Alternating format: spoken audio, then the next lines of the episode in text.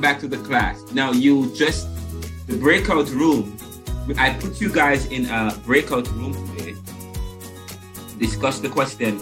We celebrate Haiti as the first colonized black country that got independence and freedom, beating the Haitian, the French, and Napoleon. C.L.R. James even wrote in the Jacobin, his book, The Jacobin, how Toussaint, who led the Haitian Revolution, successfully beat the French and was intrigued with how he was able to do so.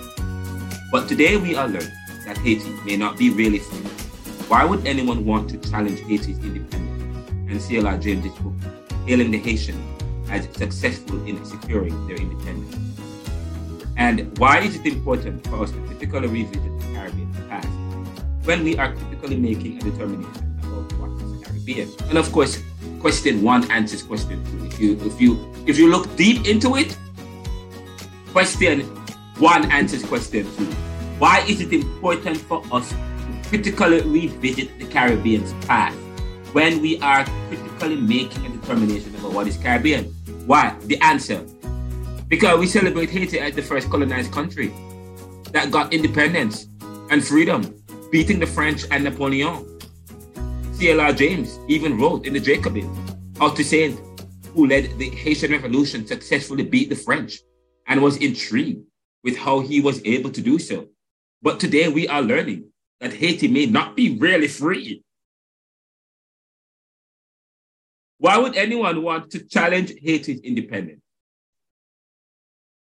And C.L.R. James's book, Hailing the Haitians. So, yes, because of the challenge that is leveled against the Caribbean as independent free nations. He said, you guys have to look into deep stuff. You know, when I ask questions, sometimes I answer them. I'd be very true. Somebody's not in the class today. The teacher. No, there's a teacher that's not here today. A, a, a gentleman. What is his name? Hanif is not here today. Hanif is not here today. Why isn't Hanif not here? Eh, on his way, sir. Hanif is here? I don't on his way. On his way. On his How is he on his way to a class that is remote? anyway, I'm just okay. Great, great. See, I'm getting to know the people. When you talk a lot, I get, I know you, and like Sean, and I'm getting to know you guys. So I answered the question. Why is it important for us to critically revisit? Because we are We're I'm here challenging the Caribbean, uh, the Caribbean independent. I said we're not really independent. So why is it important for us to critically revisit the Caribbean past? Because we say today that they are independent, but we are hearing today that Haiti is not really free, not independent. In fact, they had to pay France. They had to pay France to recognize their independence, which they just paid off, and get which has kept them down. And last week I even answered the question when I read because somebody was somebody's laughing in the group. Is that book. Uh.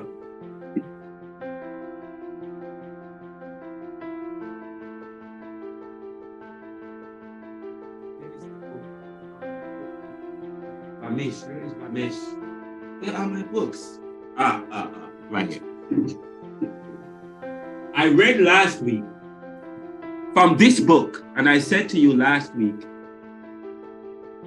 the structural adjustment issue is not surprisingly one surrounded by intense controversy and emotion. This is because it does not concern simply economic policy or improving government performance, but brings into question basic economic philosophy and ideology, and may also involve the effective transfer of decision making from local hands and I said to you, the globe, the Caribbean. We'll talk about today. I said to you today, the, the, in the, the first class we had, I said, when he, Frantz Fanon wrote, and, and uh, Frantz Fanon wrote that the Caribbean is a political creature or the, or the colonized man is a political creature in the in the global sense, in the globalized sense of the um, of the term. What do I mean? Because when he thought that he was independent, yes, and he was speeding towards the nation, he was met with globalization and neoliberal globalization, which meant what? Neoliberal, which means tearing down borders, which means tearing down the hope of a nation so isn't it ironic that you are in the six in the 1950s going into the 1960s, and Haiti was independent way before that, from 1804.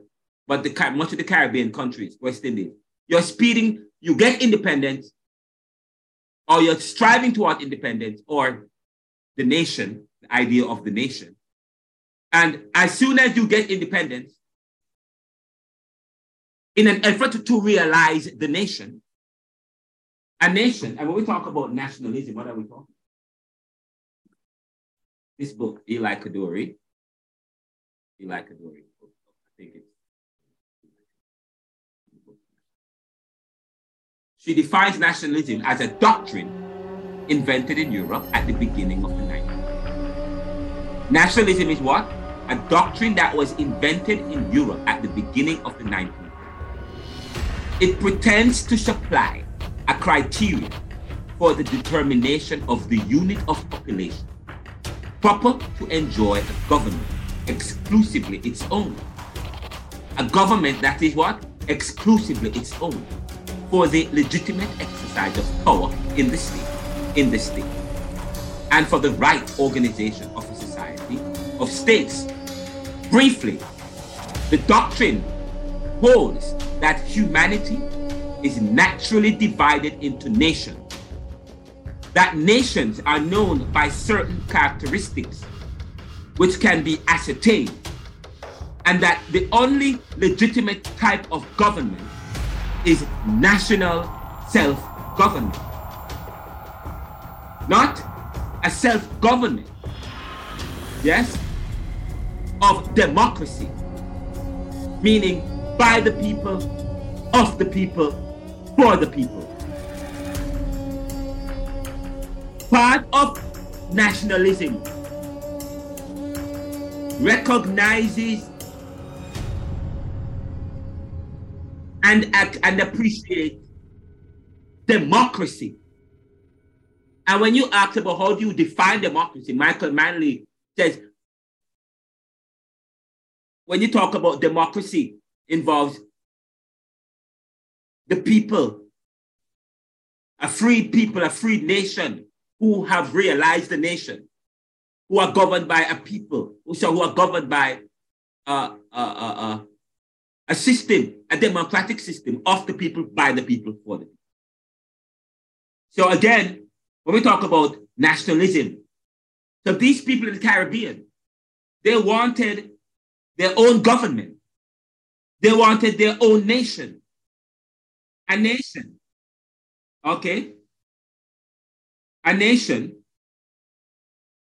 And I said to you, the nationalism, the doctrine holds that humanity is naturally divided into nations. And the nation, you wanted your you wanted your own nation. The, your own nation. But I said to you, all suddenly in the night by the 1970s, the Caribbean is met with the OPEC, the oil crisis. And in my new book, I talk about crisis probably is you're going to learn that in my new book, I talk about crisis is a strategy.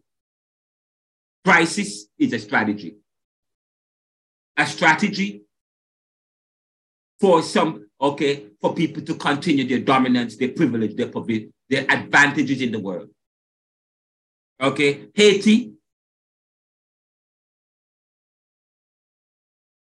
was a threat to the status quo, was a threat to the advantages that certain people have in society. Haiti. So while they were free and got independence, their independence wasn't recognized and they had to pay. And what France did created a debt crisis, a crisis of debt. So if they owe France all this money that they had to pay, were they really free? So in the 1960s now, in the 70s, these countries, Jamaica, one of them, got independent in the 1960s. The 70s, oil, the oil crisis happened, where they increase, where reduce, they reduce, they reduce oil production. OPEC, the oil, oil producing energy countries, including Russia and all of these other, and, and, and the Arab Emirates and countries in the Middle East and these oil producing countries, major countries, reduce production oil, the, sorry, oil production to the point. And what happened when they did that? It increased the cost of oil. And countries that if you don't have oil, you buy oil and then you, you need you use foreign dollars to buy oil. That's what happened. Then the, the Caribbean don't have enough money and they're going now to borrow money through the IMF. And the IMF used a program called structural adjustment to lend money to the Caribbean which and structural adjustment was, according to Ramesh, was a political, was a philo- was an was a economic philosophy and an ideology that promoted American style of economics in the world. Okay, and it involves tearing down barriers, breaking down. Na- so there was, there, it means there was this this sense of the nation, tearing down this sense of the nation so I so so this was part of what I assignment. And of course, when you when you respond in the assignment, if you and, and of course I, I did an article that um, that speaks to what opportunities are there for the Caribbean to reinvent itself. But I'm not going to get into the article today because we don't have much time. And I want us to be able to watch the film and to define neoliberalism and to begin looking at cinema because because we're gonna we're gonna revisit nationalism later on. But each of I want each of the groups to just quickly tell me, answer the question. What what are some of the discussion? One minute to just what were some of your groups? How did you guys group? How did sorry, how was what did you guys come up with in terms of looking at the question?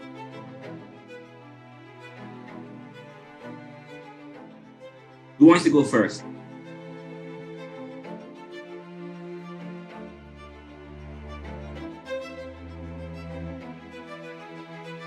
Are you guys hearing? Yes, sir, we hearing. All right, what group? Group one. All right, let's start with group one. And right. By the way, you guys were quite active in group one. You guys were doing. You guys were really intense. Tell me what did. What are some of the um, discussions you guys were having? Some of the conversations you guys or points that you guys raised in relation to the question. In relation to the question. Well, for group one, sir, we would have come up with the with the answer of um, why is it important to revisit the Caribbean past? And it is so that we were discussing that, you know, everyone in the Caribbean know we are still remembering slavery and the legacy of slavery and the historical response to it, it, it still lingers. It, it, it still lingers in the Caribbean. And that, By know, the way, I would like to see all your faces. Everybody, I'm going to ask all of you to please open up your screen. I want to see you. There. Yeah, so go, it says still lingers. Yes, it's sir. Still, still linger in the Caribbean. And um, oh, how does it how does it linger in the Caribbean? Lingers because of the, the poverty that we are facing. The question is asking, you know, what do we believe and how do we get here? Who are we? And the fact that if it is to say that we are free from slavery, let me just deal with it on a flat basic level. If we are free from slavery, why is it that we are still going through all this thing that reminds us of slavery. Oh my God, stop right there. Write that question down. What a what a what a powerful. Say it again. What did you just say?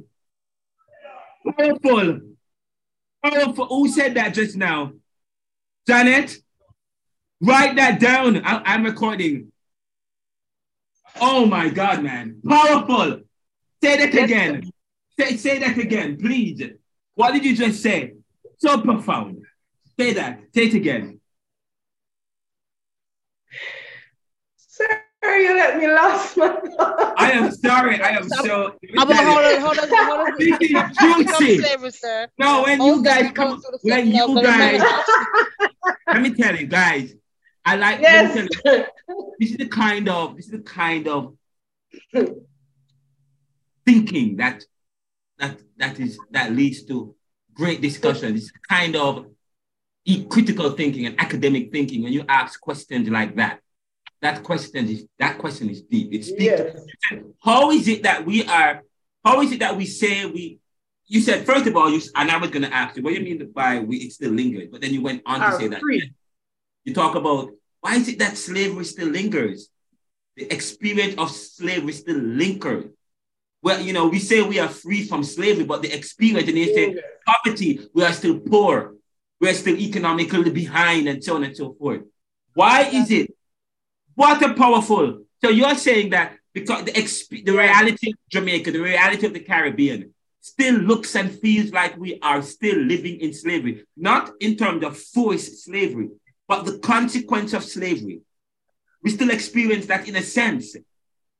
Wow. Yes. Yes, sir. Continue, continue. Yes. Right. So, yes. Somebody want to go?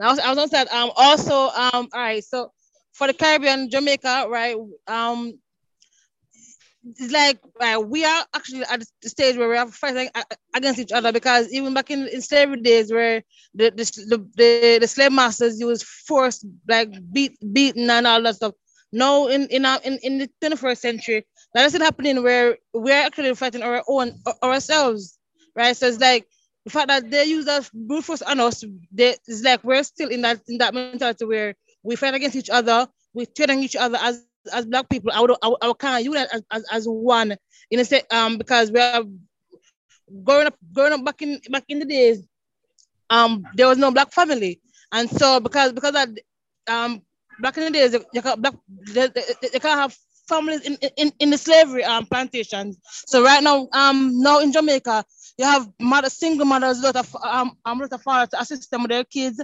Single fathers, so like there's there's this segregation, there's this um this this this that we're fighting, and it is from the slavery days because we, we our ancestors. I think, let, me, let, me put it, let me put it into perspective a little bit. Let me clean it up a bit for what you're trying to say here. So you're saying that in terms of even in terms of the, the experience of family. You look at the, this, the social organization within the Caribbean. or how family is organized, or our organizational dynamic around family, and so on. How that is how that is haphazard. You're saying, or you're saying that we have a, a, a lot a, a lot. You don't that family unit that of, of, of, of, a nuclear family or extended family. It's not what you have is a lot of single parent homes. And that has helped to create this kind of divided dividedness. The fact that we right. can this our sense of our sense of organization have been disrupted, and you still find that in Caribbean today. Exactly, sir. Hmm. Interesting. That's powerful. Anybody um, else? Yeah, yeah, so we also discussed that you know we are free on paper, but we're not really free mentally. Mentality, our mentality is like we're still enslaved, but we are we, are, we say we are free on paper, we are independent, but we're not free because we still have to depend on other country for stuff. And uh, we think as the white do, we we can certain we have to groom ourselves properly because that's all the white says oh we have to groom ourselves. So we have that certain mentality we still carry to this day even though we say we are free but we're not we're not really free because we're Wait, still held back i love what you're saying. Perfect perfect. You can write a little essay or something about you said that we are not free. I said no no i mean just because uh, i find just because you cannot provide for yourself economically does, does not does that mean that you are not free that's the question then you will have to ask. I mean, what is what is it to be free then? And to, what is it to be free? And I, I talk about is is is we talk about nationalism, government by the people of the people, it's the experience of nationalism, but also the ability to be able to provide for yourself, the ability to be able to take advantage of the resources that you have and to participate in a competitive world where you are free to participate without, without any bureaucratic strategy that places you at the back of the pack. That's a very important point you're making. Yes, yes sir. fine. Yes, sir.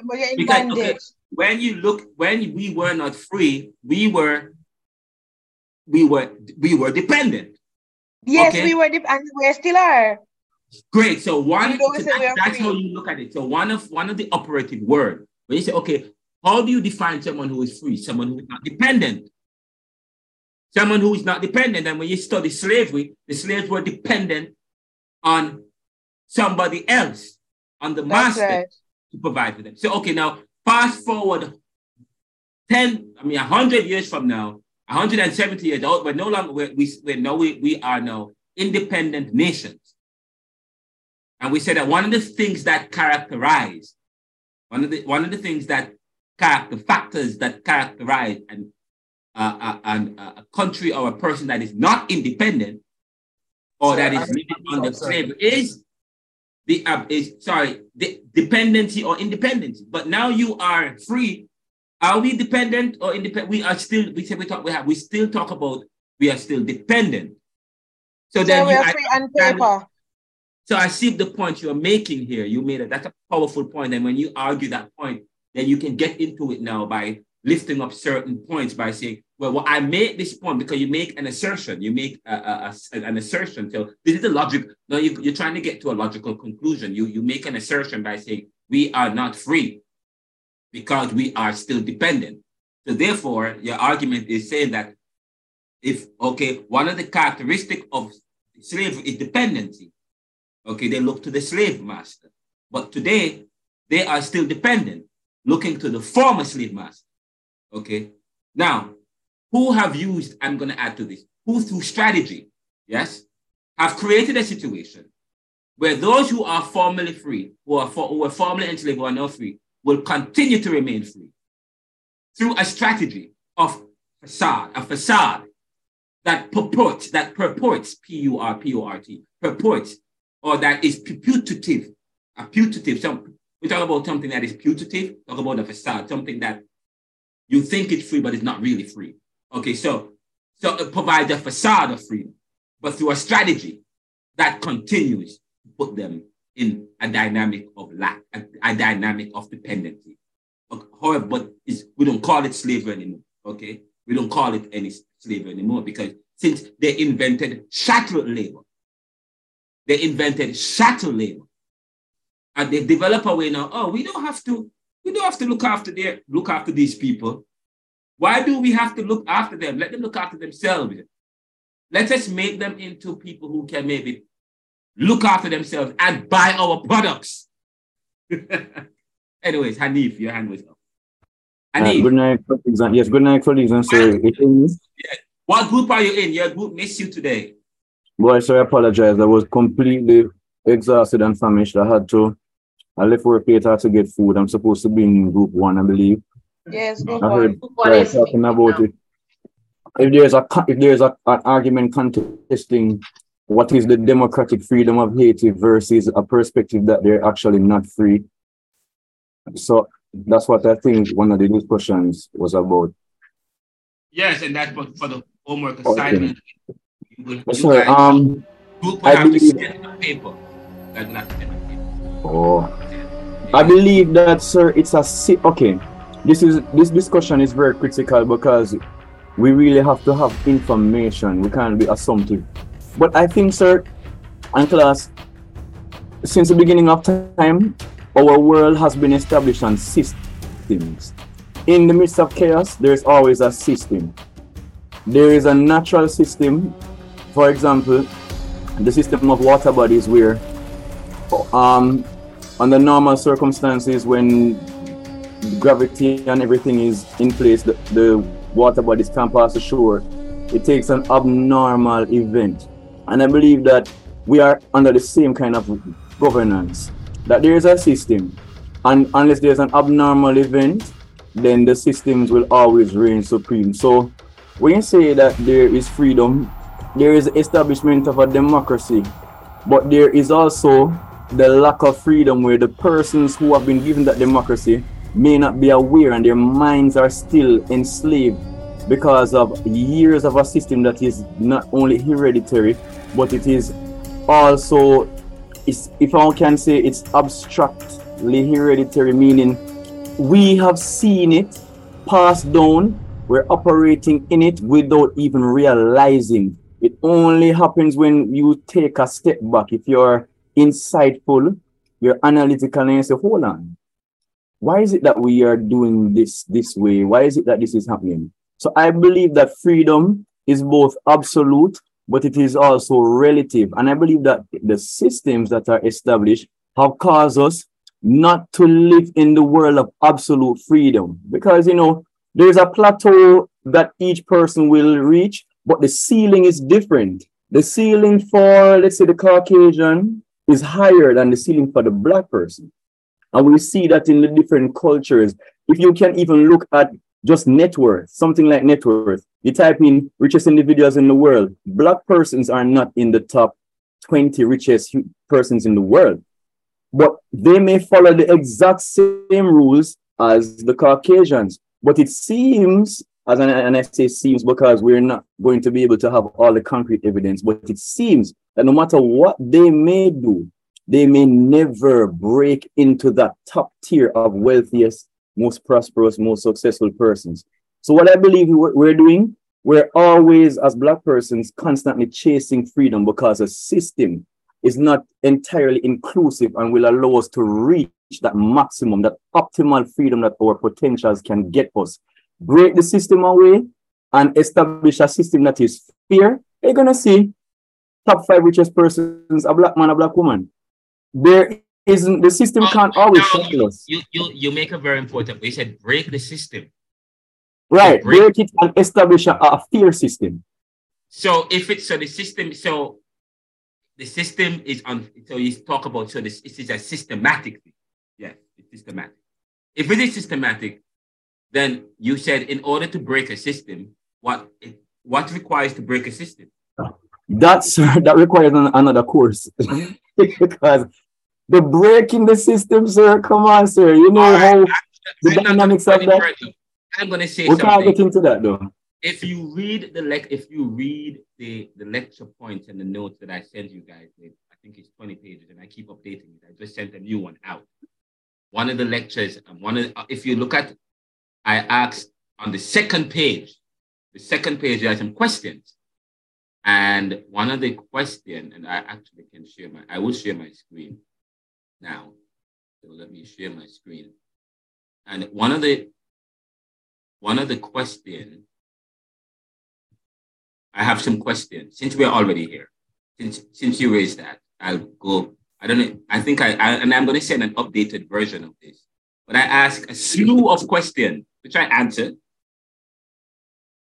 Let's go to the top um, lectures in Caribbean thought towards developing a Caribbean thought academic journal. Um, and I begin by saying to start a new anything, to start a new anything requires a, a journey in a past that begins to tell our story. To start a new anything requires a journey in the past that begins to tell a story. And then I start by saying the Negro is not any more than the white man. Frantz Fanon in Black Skin, White Mask psychoanalyzes the colonized, the systematically controlled man or woman. He removes the dominant view within comparison, striving for the, for the empowered self. According to Homi Bhabha, here in the familiar, the familiar alignment of colonial controlled subjects is disturbed by a break, a pause from the usual to reveal a truly authentic self. When we hear of Jamaica, blah, blah, blah, so on and so forth, um, anyway, that's not where I want us to be. I want us to go. I ask you this question initial questions for consideration for the lecture series. What is Caribbean thought and who determines this? The question of what is anything is a question about life requiring an investigation about what is true about reality. What does this mean when exploring the question, what is Caribbean? Is the, is, is the white collar crimes occurring in Jamaica where the rich are having their monies in banks stolen as a result of colonization? Is Jamaica a corrupt country, which accounts for its lack, its, its, its uncompetitiveness and its vulnerability? Um, what does Fanon mean by the Negro is not any more than the white man? There's a group that's doing that and they want me to give them something.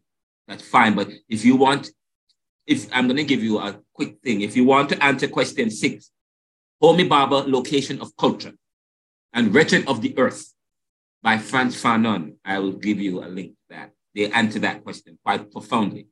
Um, anyways, but you go, and then there's a question that says, how does Bhabha interpret Fanon's depiction of the, colonized, of the colonized man in Wretched of the Earth? What is the importance of V.S. Naipaul to the influence and development of Caribbean thought, according to Homi Bhabha, in the location of culture? See the preface of Homi Bhabha. Um, how do you describe the socio-political economy of Jamaica and the Caribbean today? What apology can you provide to those who are pessimistic of change and hope, believing that that's the way it is? Now, that's important. Number 10, what apology when I ask what apology, I'm talking about theological apology. I'm talking about apologetics. What logic? Apologetics is, is the use of logic to defend the faith. So, what logic can you provide in theology or in whatever to those who are pessimistic of change? Number 11, if the fallen can perceive of anything, what will upend violence? If the fallen can perceive of anything. What will upend violence? This is a very important paper. Um, now I'm going to stop, and this is where I will be here. Now, Hanif asked about some of these things is systematic. And so I'm going to say to you, if the fallen can perceive of anything better, what will upend violence? If the fallen can't perceive of anything better, then what will upend violence? The history of man, the history, the history of violence done to them, done to man, the colonized, debilitates their capacity for eureka. Eureka comes from the ancient Greek word meaning I have found it, eureka, which means I have found it. For human beings have always broken barriers. There is no challenge we will not accept or taken on. For this is who man is and what he does that has led to discoveries, innovations, and inventions in science and technology. It is therefore a cowardice position and an ambivalent conclusion to discount ideas that considers the end of violence as just another platonic conception of a utopic world that cannot and will never exist given the human nature of humans to accept a defeatist and pessimistic nature about themselves, which then lead to the human fate. The initial arguments here are also explored on the Neoliberal Round podcast episode. Explored some breaking news story relating to wider social issues and challenges in the world. We explored the state of our boys, blah, blah, blah, so on and so. Um, that's not where we are. Um, we no, this is the this is the part I want to talk about, raise.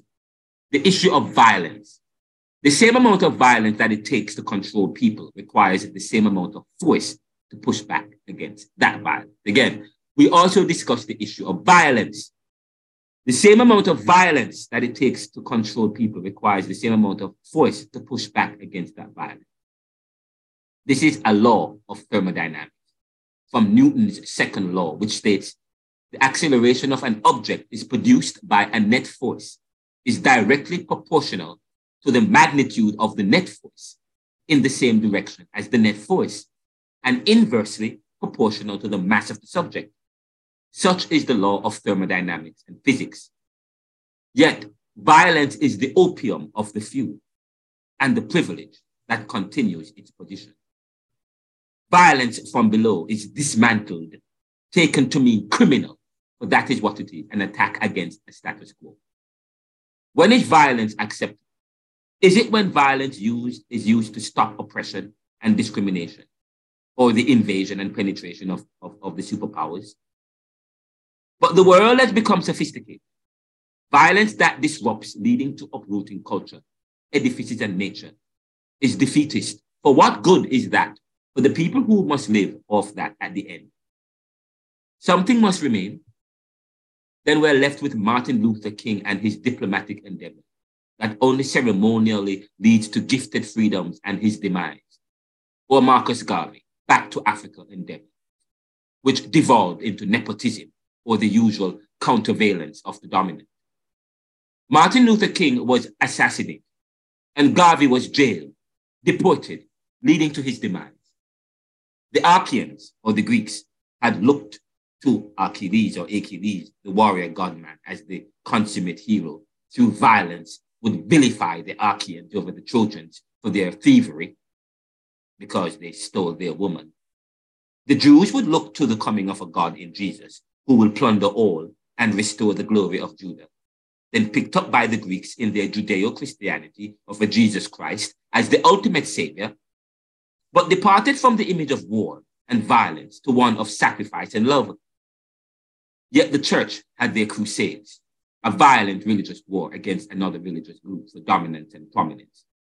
Today, violence has intensified all over the globe, so that even the US today, which represented a new free world with democracy and laws, had its US Capitol attacked by the same citizens who were opposing the decision of its brethren through violence led by their leaders, elites using strategy and the usual jargon that enticed the base, led a coup, which was an American experiment by extremists. Russia has invaded Ukraine, wiping out communities and creating chaos in Europe, calling it a world saving mission, where he is denazifying Ukraine and Eastern Europe. He spares no mercy and stands defiant in his violence based in biases about a particular privilege that he must maintain through the value and ideology of Mother Russia. We thought that the 1980s saw the destruction of the Berlin Wall and the fall of the Soviet Union and communism. But that was just a facade to facilitate neoliberal globalization, which old Mother Russia would use to its advantage to gain a greater hold in the world. Violence is a pandemic infecting even the very young and the very old. Recently, a six year old boy in the US shot and killed his elementary school teacher. A 72 year old man went into a dance studio in Monterey Park and killing 10 people in 11 and injuring 19. He later took his life. Jamaica is still considered a very violent country with one of the highest crime rates and there's been a spike in violence in black and brown communities in the UK and US, stemming from relative deprivation. Therefore, we are everywhere influenced and affected by some amount of violence, from colonization to emancipation. and current aggression and invasion in the world. How effective is violence a tool for change? And what is the solution to all this violence? Laws that attempt to limit gun access have met wars from powerful gun lobbyists and their supporters in the seat of government, so on and so forth. And talk about Jamaica um, have only created a burgeoning black market without any end to its levels of violence. Video games, media, and celebrity praise the gun, which continues to condition this affinity for guns and easy retreat into violence. So the answer must lie with love. Bob Marley's religion, which expresses itself in sacrificial and constructive mechanism, does it not require an act of sacrifice, a character that is outside of human nature given the fall? People cannot fathom any utopia or society of charity based on sacrifice and love, while having a, a perfect competitive society leading to advance. Humanity cannot envision a society of equal human beings sharing their life with the other, for we have been so damaged by colonization and acts of terrorism and discrimination in every corner. Humans are su- suspicious of themselves and each other, and therefore lack any will or room for such progress. But if it takes force to push back against force, and violence on top of violence breeds more violence, then the most effective force that disrupts and changes the plight of men would be the, the epidemic of unconditional love, imbued with sacrifice and inclusion of the other. Charity, better understood in koinonia, Greek to mean koinonia, the old paternal. So here I talk about violence, but a violence of love. But I say to you,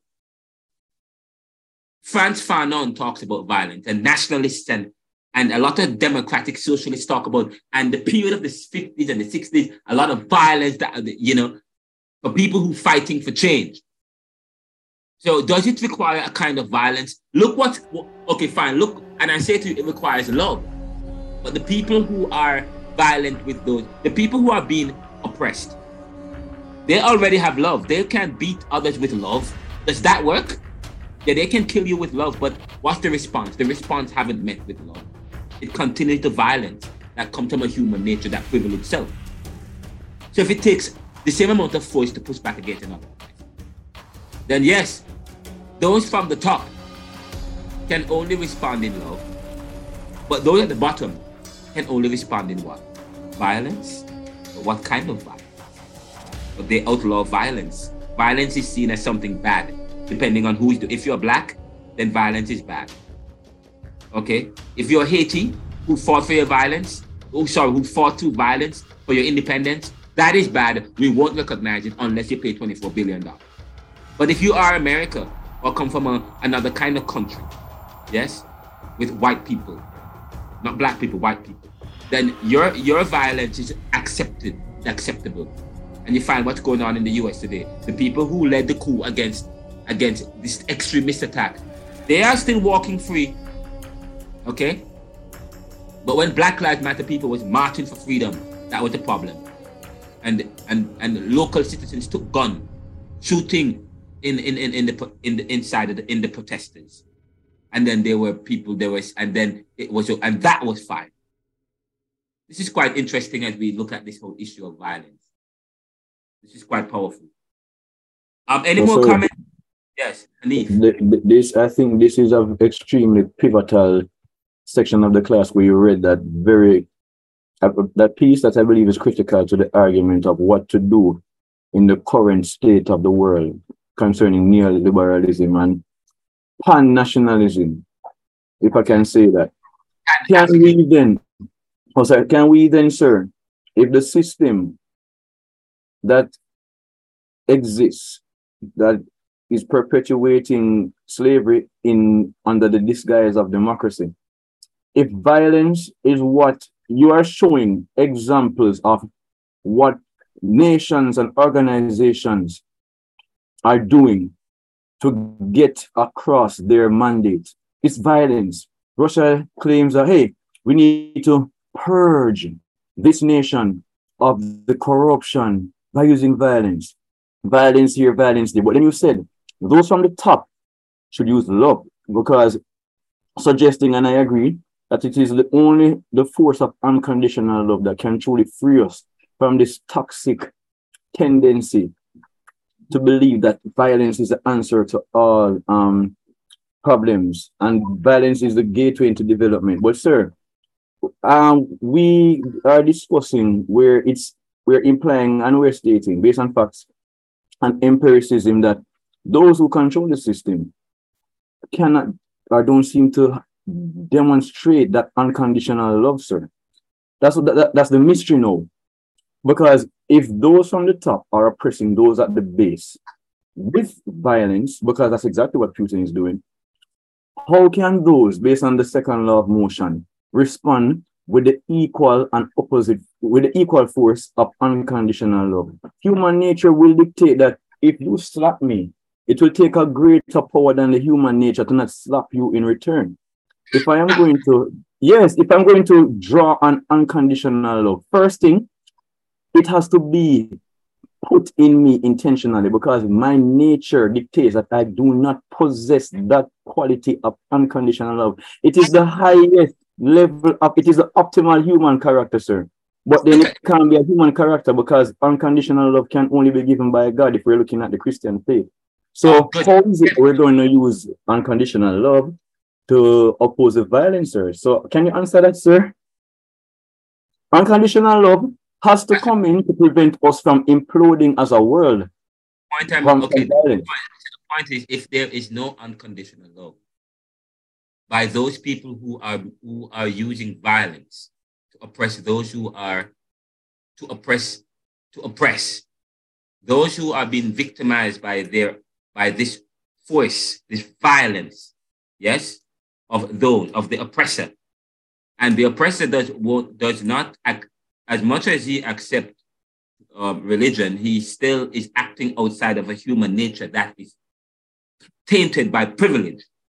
Then, therefore, the people at the bottom then can only respond in violence. Then, the same amount of violence that it takes to uh, to stop violence, the same amount of force, of the force that it takes to stop uh, to upend a force.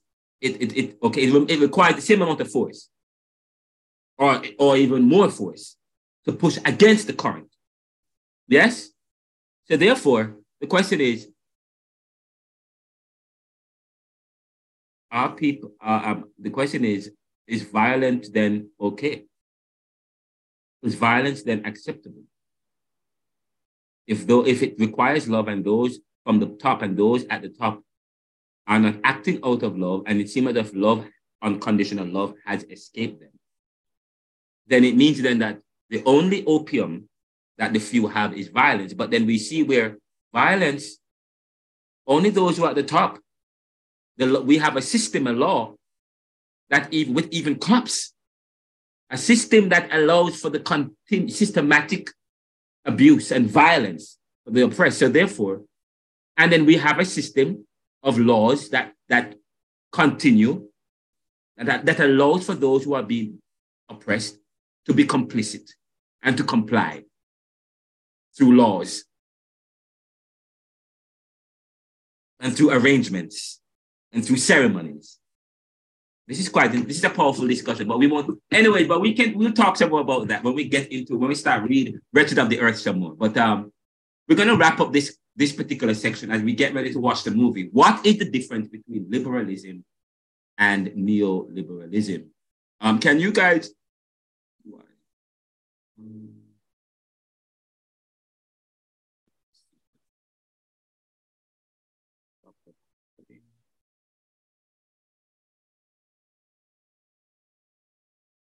integrated webcam choose virtual background choose video.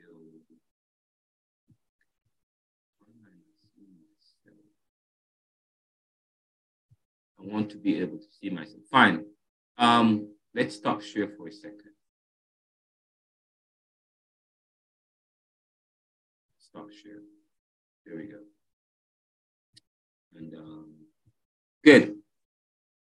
Now, before we get into the movie, let me just wrap up this lecture by saying that Frantz Fanon wrote Black Skins, White Mask and wrote in his psychoanalysis of the black man that the Negro is not any more than the white man. Powerful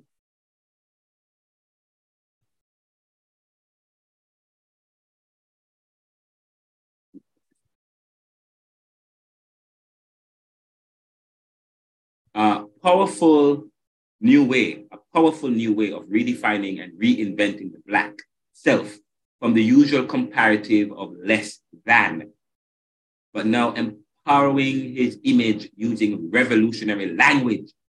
It is a top down or it's a top down or not a bottom up view of the self, putting him at the center of his analysis as not less than, but not more than either. None is more than the other, instead of none is less than. Fanon disposes that usual binary within which we compare ourselves with the other, stemming from colonization.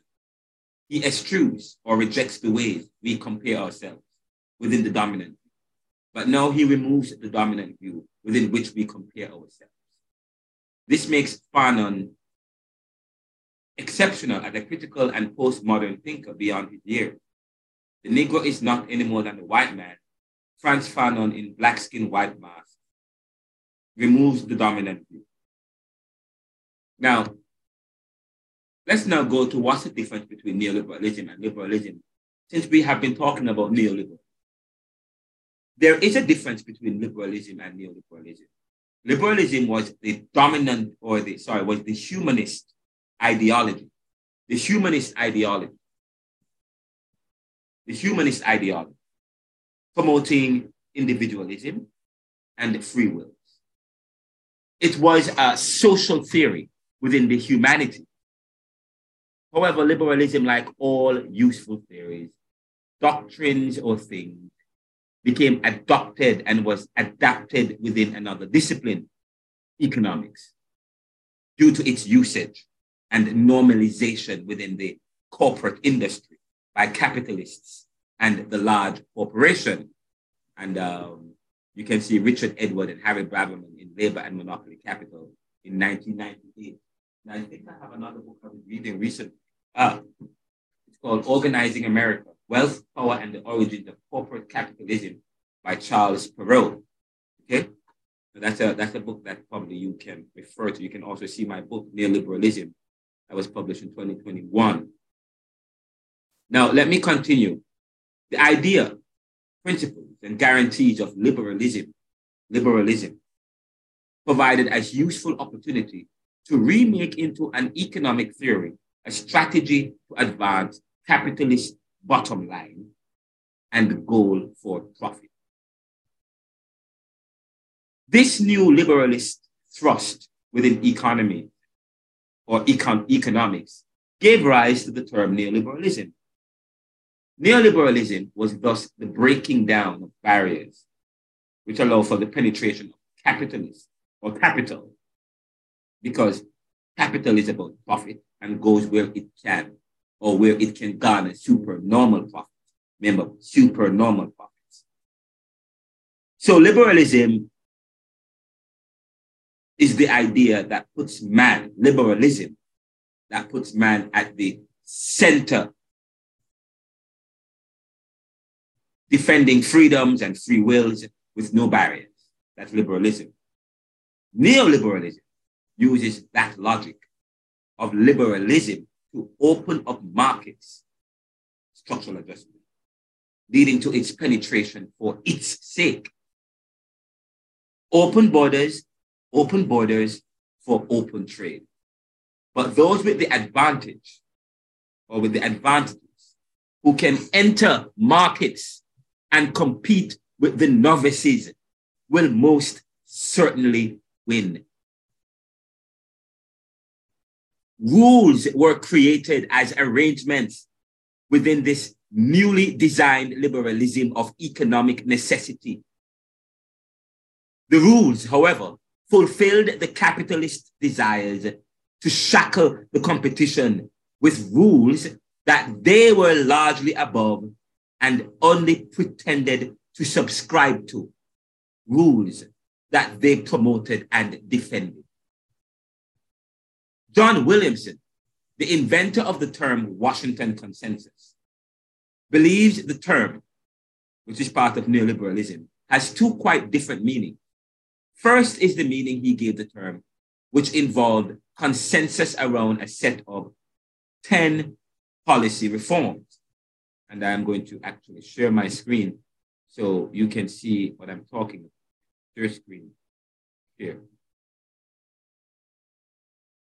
John Williamson, the inventor of the term, the inventor of the term Washington consensus, believes the term has two quite different meanings.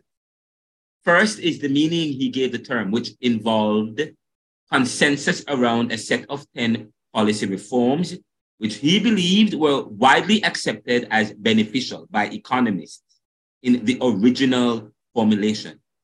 These were one, fiscal discipline, two, a redirection of public expenditure priorities towards fields operation, both high economic returns and the potential to improve income distribution, such as primary health care, primary education, and infrastructure. Three, tax reform to lower marginal rates and broaden the tax base. Four, interest rate liberalization. Interest rate liberalization. Five, a competitive exchange rate. So that, you know, Jamaica in the 70s had to, and the 60s, starting from the 60s, had to re devalue their exchange rate. And they talk, okay. Six, trade liberalization. Seven, liberalization of the um, FDI flows, the FDI, foreign direct investment inflows. Eight, privatization, privatizing, privatization. You guys are familiar with that, especially privatization. Uh, nine, um, nine, deregulation in the sense of abolishing barriers to entry and exit. And 10, secure property rights. Second is the meaning the term has acquired market fundamentalism or neoliberalism, laissez faire Reaganomics. Let us bash the state, the markets will resolve everything. Now, and I said you can see David Moss. For our examination, we use the term from the latter rather than the former common usage to denote the extremism with which liberal economic policies were applied through bureaucracies, IMF, the World Bank, so on and so forth, that were strategically pharisaical. By that I mean duplicitous, hypocritical, do as I say, but not as I do, denoting the power dynamic at play in neoliberal globalization and neoliberalism. This was the new capitalism, where capital were pharisaical in their endeavors within a new bureaucratic phenomenon driven by duplicity, nepotism, and greed. Is neoliberalism, neocapitalism, and pseudo communism? Neocapitalism is the new capitalism. So how is it, how is it different from neoliberalism? Because it seems as if we use the term neoliberalism also. It is as if we are using the terms interchangeably. However, Professor Emeritus Dr. Martin Oppenheimer, who is my advisor, author of several groundbreaking books, a guru on, on neoliberalism, capitalism, socialism, so on and so forth, a sociologist, former professor at University of Penn, former professor at Lincoln University, former professor at, um, at uh, Rutgers University. He challenges, now, um, he points out that they are different. The challenge we have here with these terms are that they are almost, they almost are identical and can be confused as they both involve the end goal of maximizing profit through means that exclude and extract from others for the few or for the few for the purposes of the few However, neoliberalism differs from neocapitalism in the sense that it is a strategy of capitalism to create profit at the expense of the masses or labor. Neoliberalism is an evolved form of capitalism, but it is driven by greed and nepotism, which is the new capitalism, a step on from neoliberalism, described as the bureaucratic phenomenon. Yet it has always been bureaucratic from the Middle Ages. However, even before the Middle Ages, during the Greco-Roman world, Jews had practiced that form of capitalism we describe as Pharisaicalism or neo-capitalism, where the Pharisees were described as a Jewish sect that promoted strict adherence to the religious laws, but never really subscribed to it. In a sense, they were hypocrites who duplicitously exploited the rules only for their gain. This tendency was rife in the Middle Ages and extended to the bureaucracy and not just the Jewish sect. When we speak of the elites or the status quo, we are here referring to the ruling class, or the elites are here referred to the dominant class. The dominant class in capitalist societies of the West or dependent capitalist societies of the global South are those who rule economically, socially, and politically by those who own and control productive property, the circulation of commodities, and the flow of money. There is historically a leading sector that exercises predominant power. By the late 1990s down to the present times, the banksters and financiers with the armament industry, the transnational corporate the transnational corporate giants, big oil, and the privatized complex surrounding the state of national insecurity solidly behind them. It is this leading sector of oligarchs, finance capital, that now holds predominant control in the economy and in the political sphere. The dominant class as a whole rules as a plutocracy. Wall Street in the center of the, is the center of this control, but extends to Europe as well and to much of the rest of the world. Individual freedom is redefined as the right of the large corporations to do what they will. This is similar what Richard Edward and Braverman in their analysis of work and monopoly capital call the rise of the large corporation, tracing how corporations have become a dominant feature and figure in American life. But I will add in the world. Now, this is uh this will go deeper. This particular reflection goes very deeper, but I won't go, I won't touch on it anymore. But there's another book that I'm also reading called Who Rules America? Again, when we talk about America, we're not just talking the US, we're talking the free world, the Americans. Who rules America? Okay. And we talk about the leader of the free world. And people say the leader of the free world, they're talking about president of the US. Okay. And the Caribbean is part of that free world. Okay, just so you know. So um, so we thinking there's a book called Who Rules America by William G. Domhoff, which I'm here trying to I'm here trying to put my finger on. I was reading it earlier today. Where is that book so that I can show Excuse me, sir. Sorry. Wait, so the Caribbean is a part of the free world? Yes.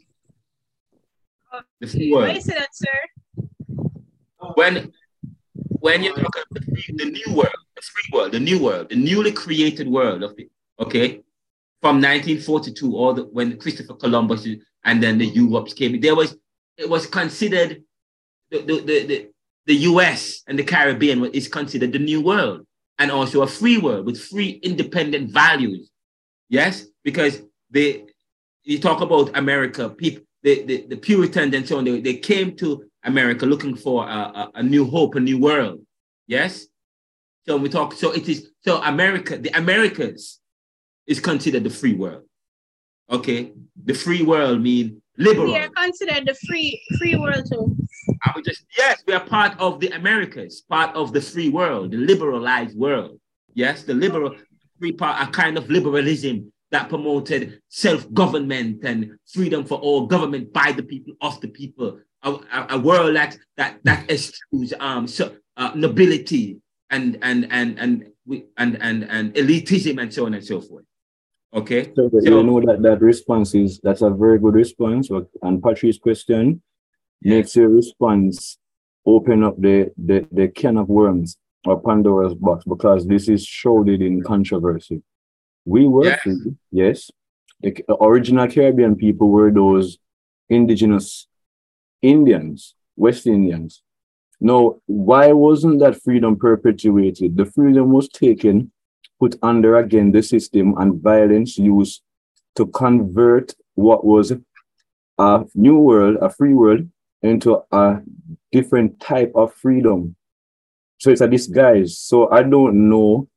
We are a part of their free world. We are a part of the Eastern free world. It is where colonial, it was where the Europeans said, let us go to the West, discover in quotation marks a new world, but make it free under our governance. So that's a remarkable question because in the context of Caribbean thought, we are actually not free.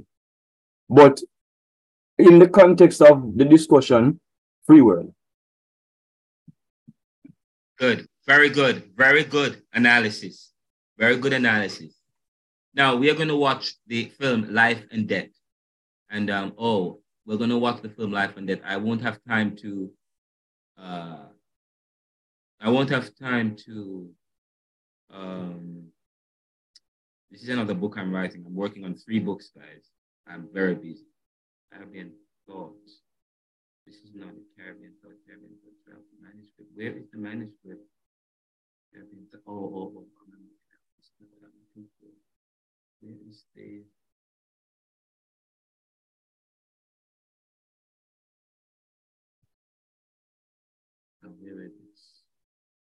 go. Now, we're going to look at a film. And in, before I watch the film, the film is about an hour and 15 minutes. It's, um, we want to look at cinema and, and globalization. And in, in my book, globally, in, in my book, Neoliberalism, Globalization, Income Inequality, Poverty, and Resistance, towards the, towards the, the second half of the book, because the book is really two books in one. The first half, half looks at the Gini coefficient, looks at income inequality and poverty and, and the economic realities of the global south. But the, and what makes that book stand out is I look at the Gini coefficient, I look at income inequality and how it changes as they implement structural adjustment policy in Jamaica. No book has ever done that before. That's what makes my book unique. Because what I did, I look at as neoliberal strategies were being applied in Jamaica. I, I correlate that with the realities of, the, of, of Jamaica. But second part of the book, looks at resistance. But there is towards the end of that resistance part, I look at cinema. Cinema is, and I put cinema in resistance because how do you resist? In love, you resist in language. Say, for example, Richard of the World. I said the Negro is not any more than the black, any more than the white man. It's, they're not following standards of English. Say, for example, V.S. Naipaul in his books, he's not using the regular figures. In terms of cinema and documentary film, in terms of now uh, using revolutionary style of filmmaking, okay, to purport a kind of truth that has never been seen before, that talks about the plight of, of, of, of the globe, of the of the of, of the oppressed, of the of the black man. Usually when you look to film, film talks about the hero. The film is sanitized and it's clean and it's, it's in, in explosive uh, filmmaking uh, uh, using cinematic lens that's dynamic and you only see a certain kind of people in the film and everything is sanitized and you see the big beautiful cities of the post-industrial country and and and oh, and and it and oh, and it showed the advantage of the world since World War One and World War Two.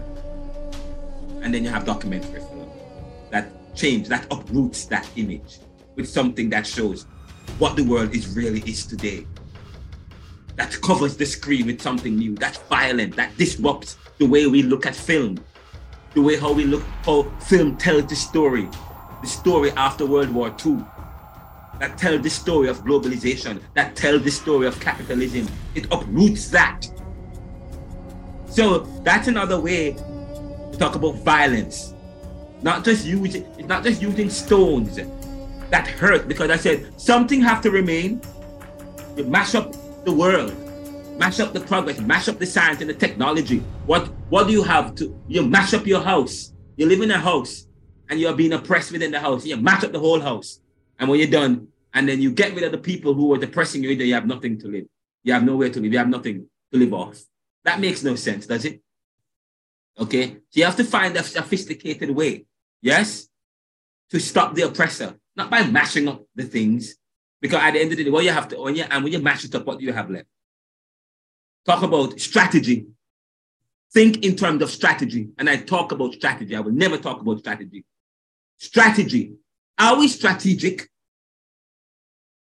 The world is the reality of the black man is a result of strategy. Strategy that seems to be that the Caribbean seem to be devoid of because we are too reactive and we don't think in terms of strategy. Strategy and revolutionary ways. And that is why I, I, included this in my book. People say, oh, the book, the book ended, the, the book was so dumb, it ended talking about cinema. Yes, because people don't understand how I the strategy of strategy. Cinema is a powerful strategy. People don't like to be seen. The police today, police brutality happens because of because of the privilege, because they are able to do so without being seen. So, so I said probably the answer of neoliberalism lies in film. One of man's basic drives and instinct is the pursuit and discovery of truth. But in a world of isms and schisms, perceptions and deceptions, truth seems more elusive and reality becomes contradictions of our perceptions controlled by our ideologies, products of human limitations.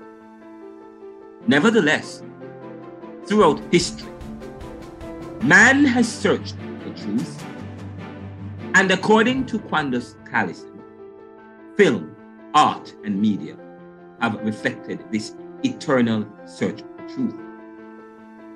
It is no wonder that Professor Bob Nolan of the University of Wisconsin would assert, as he did, that documentary is one of the major achievements of cinema and film.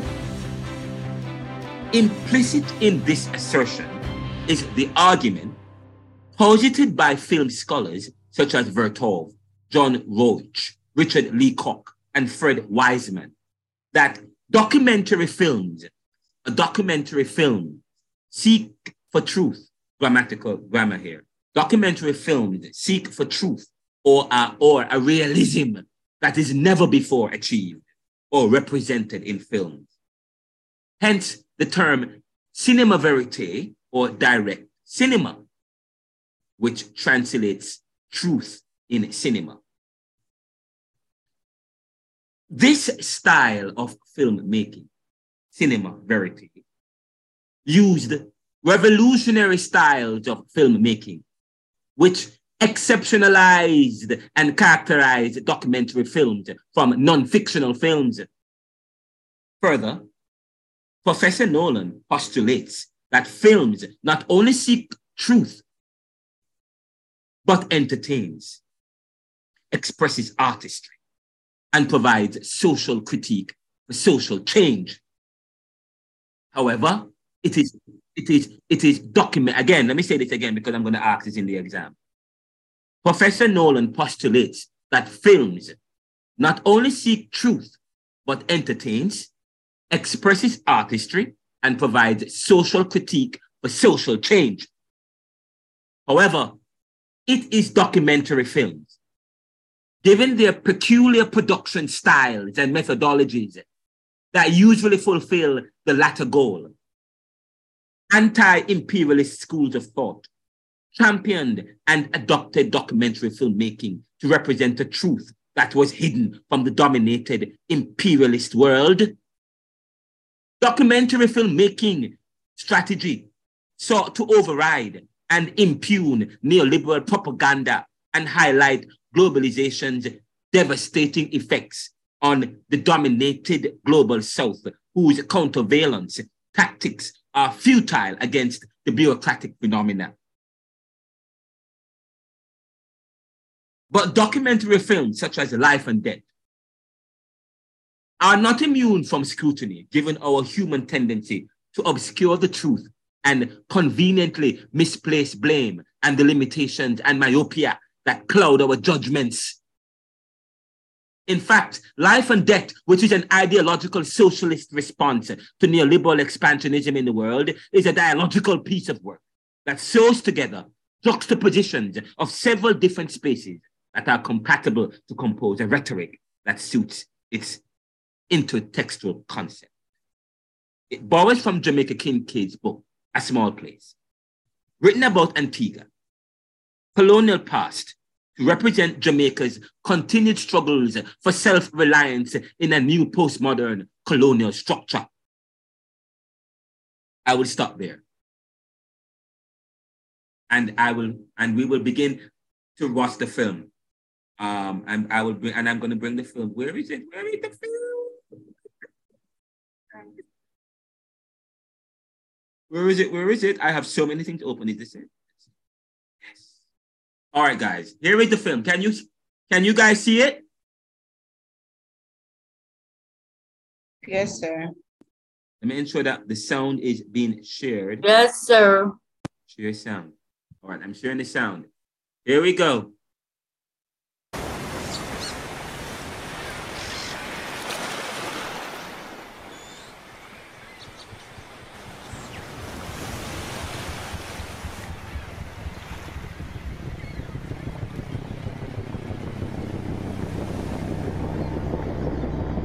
The government has called out the national reserves as civil unrest grips the nation this evening.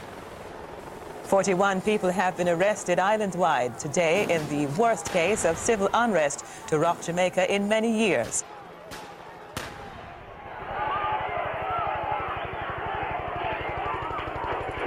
Food and major commodities run low as Jamaicans remain locked inside. Several persons have been shot and injured or killed. Shortly after 3, a single bullet pierced the chest of the 25-year-old expectant mother as she stood at the intersection of Grants Pen and the Shortwood Roads. Her family was tugging at her lifeless body. Hospitals, airlines, and vendors hurting from the wound of violent protests. A team from the IMF, which is currently in Jamaica, is wrapping up a four-day visit for a technical assessment of the country's financial situation. The issue is to make globalization work for the benefit of all. There will not be a good future for the rich if there is no prospect for a better future for the pure, poor. Stay tuned to the details on these and other stories after the break.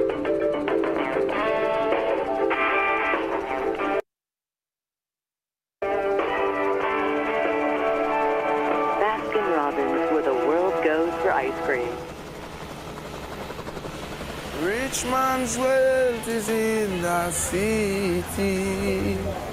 Oh, destruction of the poor is our poverty.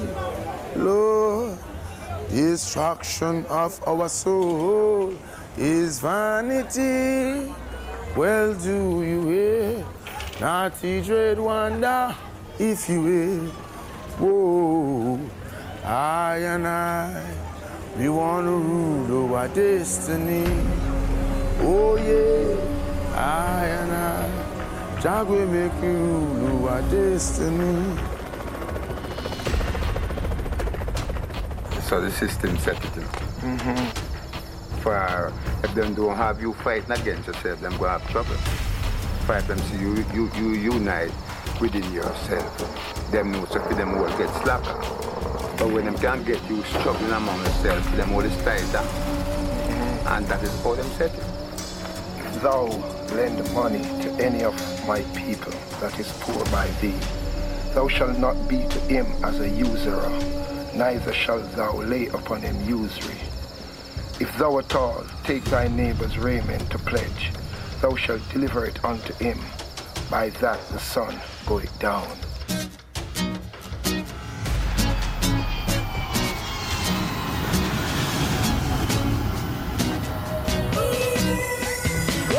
Seven richest countries in the world. Now them a have a little me, and them a plan to keep and oppress the poor. I saw them have a little me. We would like to take this opportunity to extend a very warm welcome to all visitors to our beautiful island We do hope you'll enjoy your stay here. These countries want to stay on top, so they'll find any way. For them, third world people life is but a small price to be paid. If you come to Jamaica as a tourist, this is what you will see. If you come by airplane, you will certainly land in Montego Bay and certainly not in Kingston.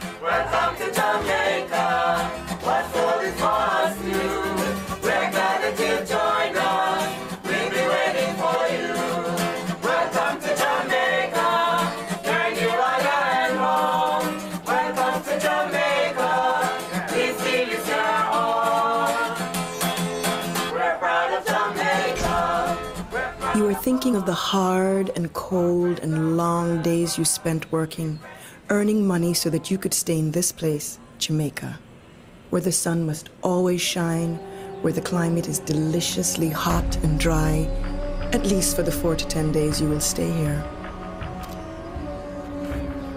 You are indifferent to the fact that you can enter this country simply by showing your driver's license. You are indifferent to this fact because you can travel anywhere. The thought that a citizen of Jamaica would have to give an exhaustive account of how and why they have lived to visit your native country has never crossed your mind.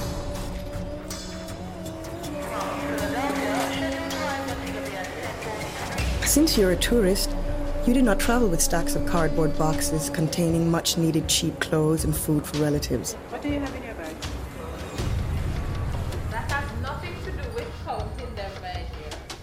You move through customs swiftly. You move through customs with ease. Your bags are much searched. On your way out of the airport, you stop to make an exchange of money.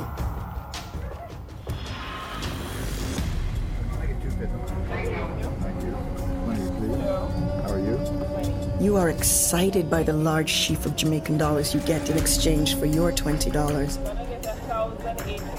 Thousand eight fifty. I feel rich right now. But how much does it cost for a shirt down here? An average. How much does it cost for a T-shirt down here? You have not yet been to a shop to see how little your large sheaf of money can buy. It would not occur to you that the weakness of your newly traded money is a result of many devaluations imposed by the International Monetary Fund. The International Monetary Fund, the IMF, is urging Jamaica to reverse the declining fiscal deficit as a catalyst for economic growth. To understand the International Monetary Fund, it is best to go back to history. We come to 1944. The war is coming near to an end. The Allies were determined not to have the war finish and end up in the mess of the 1930s. At Bretton Woods, New Hampshire, delegates from 44 allied and associate countries arrived for the opening of the United Nations Monetary and Financial Conference. The key institution set up was the International Monetary Fund. And the purpose of the fund was to have a bank they could turn to for short-term borrowing to serve the short-term trading interests of the winners of the war. United States Treasury Secretary Morgenthau heads the American delegation. To be discussed are plans for the stabilization of world currencies. Same time they set up the World Bank to provide capital for the rebuilding of Europe. You have to remember what we now know as the Third World didn't exist. There were a few major powers, each of which had a large empire. We had no voice, we had no presence, we just were part of somebody else's power structure. You ask whose interest? Ask the question, who set it up?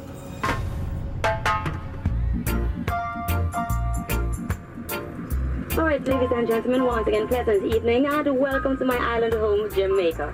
Now, you'll realize that we drive on the left-hand side of the road. Might seem wrong, but the right side is suicide. All right, so sit back, relax, and do enjoy. Feel free to ask any questions. Um, I am Kerry, and this is your driver, Thin Letter. Coming up on the left-hand side, we have Sandals Royal Jamaica. Right here, we have the Butch Stewart, who is the sole owner. You are driving on a road, and it is called the Queen's Highway. When it was built, we were ruled over by something called a queen. We do not have a queen anymore. we have our very own McDonald's, Baskin Robbins, right on the left hand side, right hand side, I beg your. So hey, we have it also in Old oh, Churros if you want to ever go for ice cream. So there you see, McDonald's. When we wished for independence from Great Britain, we had something else in mind. We cannot now remember what that was. So you could imagine how I felt when one day driving on the Queen's Highway, I asked myself, is the Jamaica that I see before me self ruled, a worse off place than it was when dominated by the bad minded English? My government in the United Kingdom has laid down its responsibilities and has ceased to have any authority in and over Jamaica after more than 300 years.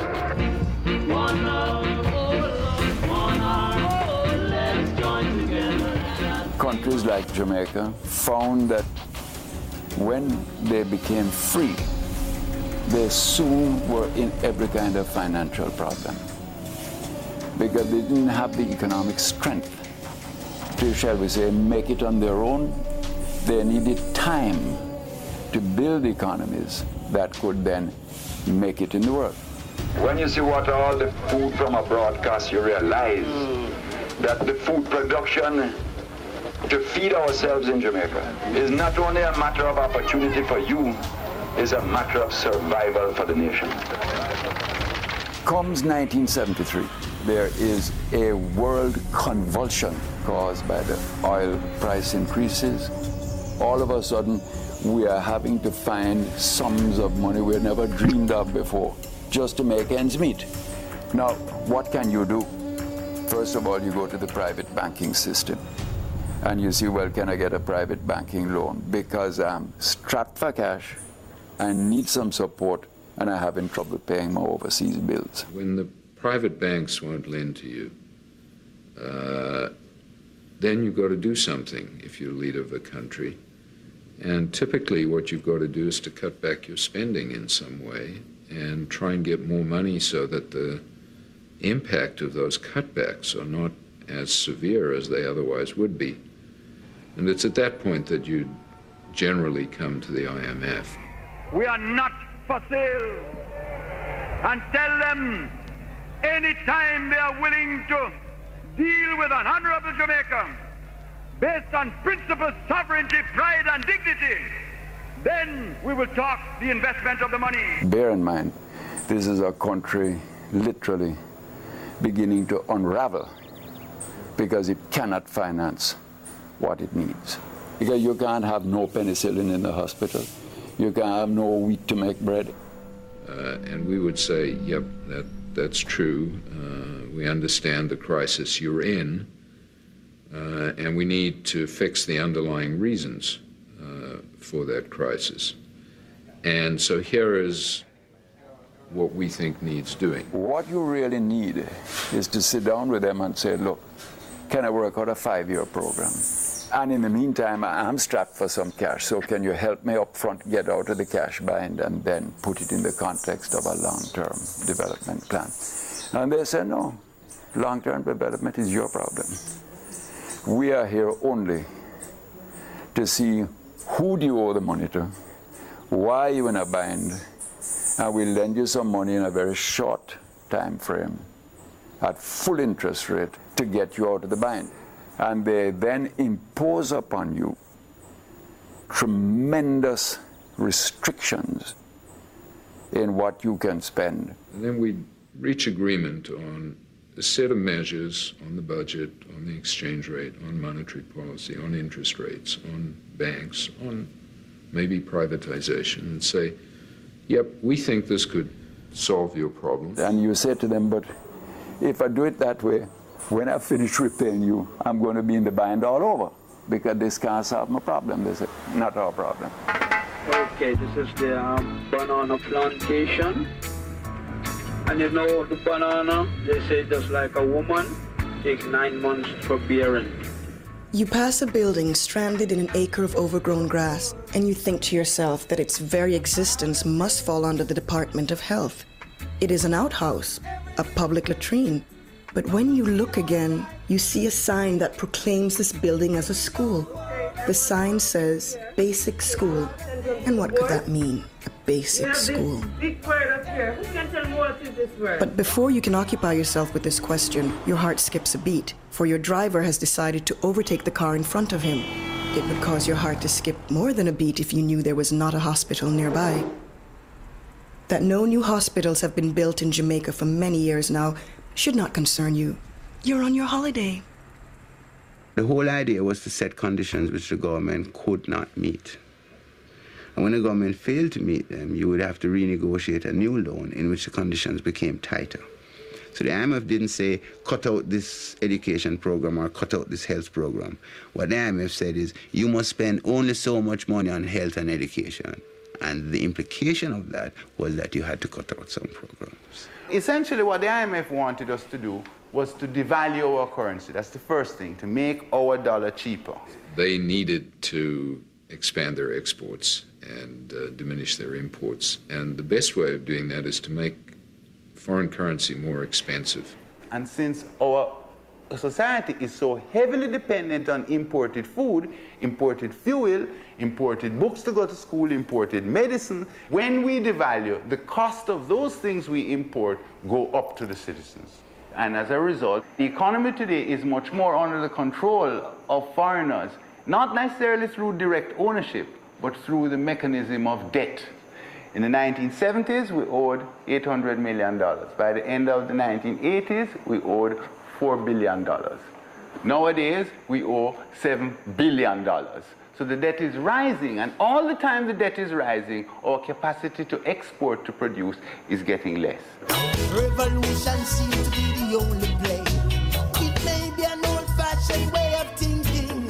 Oh, but now you're tired of all this looking, and you want to reach your destination. Your hotel, your room.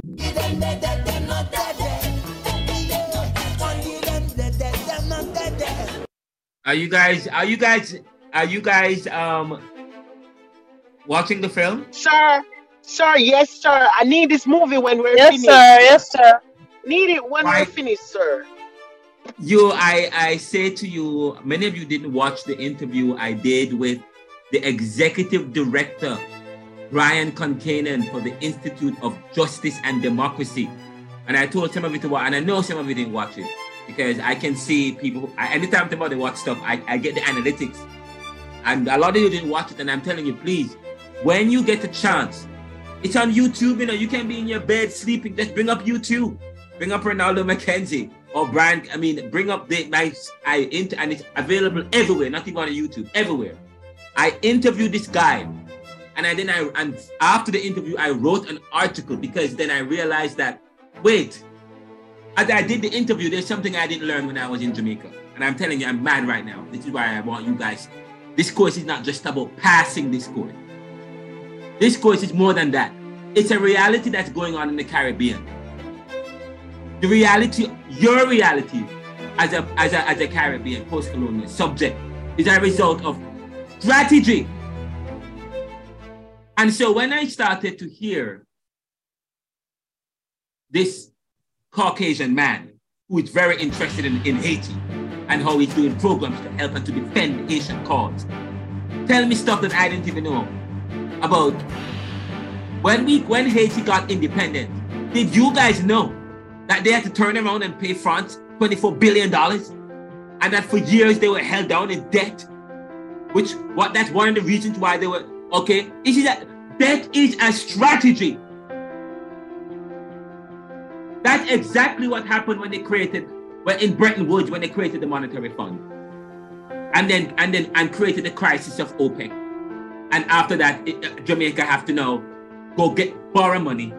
I know they're billions of dollars in debt that they okay. Debt is a strategy that they borrowed from France with Haiti from 1804, 1804, when Haiti got independent, supposedly, supposedly got independent. Okay? Nobody recognized their independence. Nobody recognized their independence. Only France. and why did France recognize it? Oh, because they had to turn, they had to pay them $24 billion, which they, they were paying up until 2004. And if you watch the interview and read the articles I wrote concerning this issue, what did what did President Jean Bertrand Aristide did in 2004? He was putting together a legal suit against France. And all of these former colonies, former colonial masters, post-industrial countries, the US including, said, no, we can't have this. Because if he is successful in putting this claim together, and even if he's not successful, the visibility, the visibility, the conversation, it's gonna be out in the media. People gonna know about this. And what's what's gonna happen? It's gonna then all of a sudden it's gonna open up a slew, a slew of doors. A lot of these countries gonna start. Sir, sir, sir, I don't mean to cut you, sir. Was he the one that was assassinated in his house? Yeah, sure. Let mix up, let mix up somebody. But there is another president that was assassinated recently. Another president was assassinated in uh, last year, October. But in 2004, I think, I believe so. That can, I, will check it out for you. And when we come back from, when we come back after the movie, we'll, I'll give you the answer. But I hope you guys are watching it. Watch it. Notice what they're, notice how these people are watching CVM. They barely have TV, but they're watching CVM, and they and guess what they're seeing on their screen? Beautiful Baskins and Robbins speak to the whole issue of globalization. Please look at the issue. We're going to talk about the issue of system. The system. Look at the system. How countries were able to maintain their advantages over the globe, the former colonized countries. One of the things you have to look at is struggle through debt. Second thing is conflict. In other words, create a local situation where the locals can local conflicts. Create local conflict and division. Third thing is strategy, using strategy, whether external crisis of oil or whether or whatever, but strategy, the strategy of debt and so on. Also, laws and rules, the bureaucratic phenomenon, okay, or or or or, or the arrangements, global arrangement that countries come together to form arrangements together for globalization. So you talk about laws and rules. Talk about tokenism, token. Examples were created where people can subscribe to, oh, if we plug ourselves into the system that we can be like that country. But of course, they call that tokenism. These tokens offer no guarantee. And of course, a facade, the facade of truth, same thing. So I, as you study, study systems and study how is it, what are some of the factors that were able to continue this hegemony over the form, former colonies? One, struggle through debt. Two, local conflicts through political infighting and division. Three, strategy. Four, laws and rules such as the bureaucratic phenomenon. Five, tokens. Six, facade. Okay, that's very important. The next question is whose interest? You guys, anytime you study any society, anytime you study any society, you're asking a question. The society set up. But what is the nature of the society and whose interest is in it? The same thing Mike, uh, Michael Manley asked when the, when the World Bank and the, uh, and the United Nations was set up with the monetary fund. You ask the question, what is the nature of it and whose interest? That's a sociological, a social, a sociological question, a question that all academics ask when they study society. When they study society and class, you always ask, what is the interest? Sorry, what is the nature of social class? What is the nature of Jamaica or the nature of social class? Of class in Jamaica or in the Caribbean? What is the name and whose interest is it? Whose interest? And what's the nature of, and we're going to talk about that later on, later on, okay? But you always ask, when you ask anything, when you study society, you always ask whose interest? What is the nature of it and whose interest? We're studying Caribbean thought, we're studying society. What is the nature of Caribbean society today? How has it evolved? Okay. What is the nature of the working class or of class and whose interest? Those are very important. Okay, let's continue with the um. Well, what we do is call it the sunshine guarantee. Just in case the sun doesn't come out any at all for the entire day, you're entitled to a free day or what we call a free night. And these are your room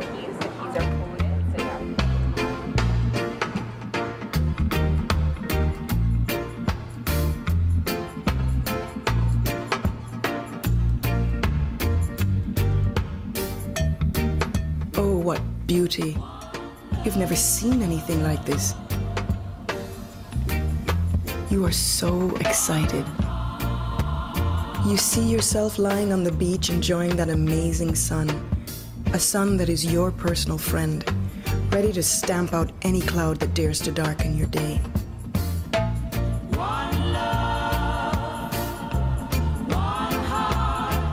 You see yourself eating some delicious locally grown food. You see yourself. You see yourself. You must not wonder exactly what happened to the contents of your lavatory when you flushed it. You must not wonder where your bathwater went when you pulled out the stopper. For you see, Jamaica does not yet have a proper way of disposing of all its sewage. But the Caribbean Sea is very big, and the Atlantic Ocean is even bigger. It would amaze you to know the number of African slaves this ocean has swallowed up. When you sit down to eat your delicious meal, it's probably better you don't know that everything you're eating came off a ship from Miami. There is a world of something in this, but I can't get into it right now. You guys on honeymoon, eh?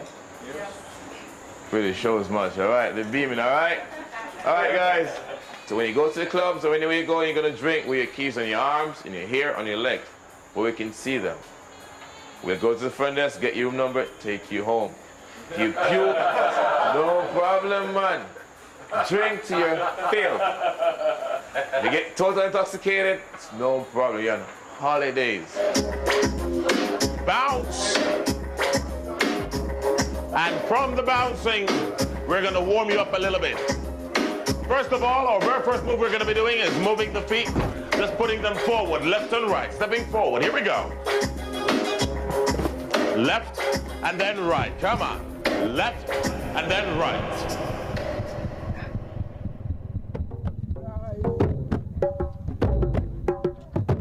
farming,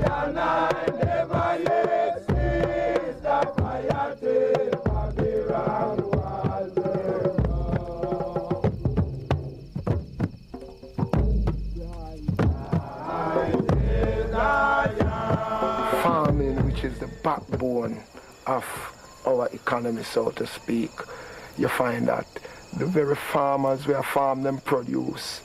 Yet right now you have tons of cabbage a waste in Jamaica because goods coming in from America selling cheaper than what produced than here. what ca- can be produced Of here. course it is. So you find it's just extracting more than putting in. Hmm. The Jamaica that I knew, the Jamaica in which I grew up, is not the Jamaica that you, a tourist, would see now. That Jamaica no longer exists. That Jamaica no longer exists partly for the usual reason, the passing of time, and partly because of this new global economy.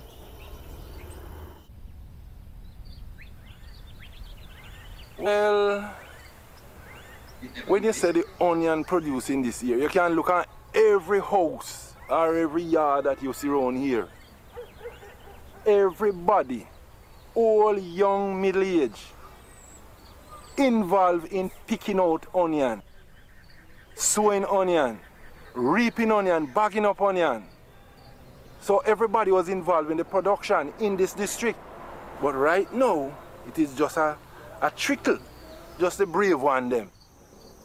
When it's ready for harvesting, you see imported potato right out in front of your home being sold. Potato that's grown in Idaho or New Brunswick or some other parts.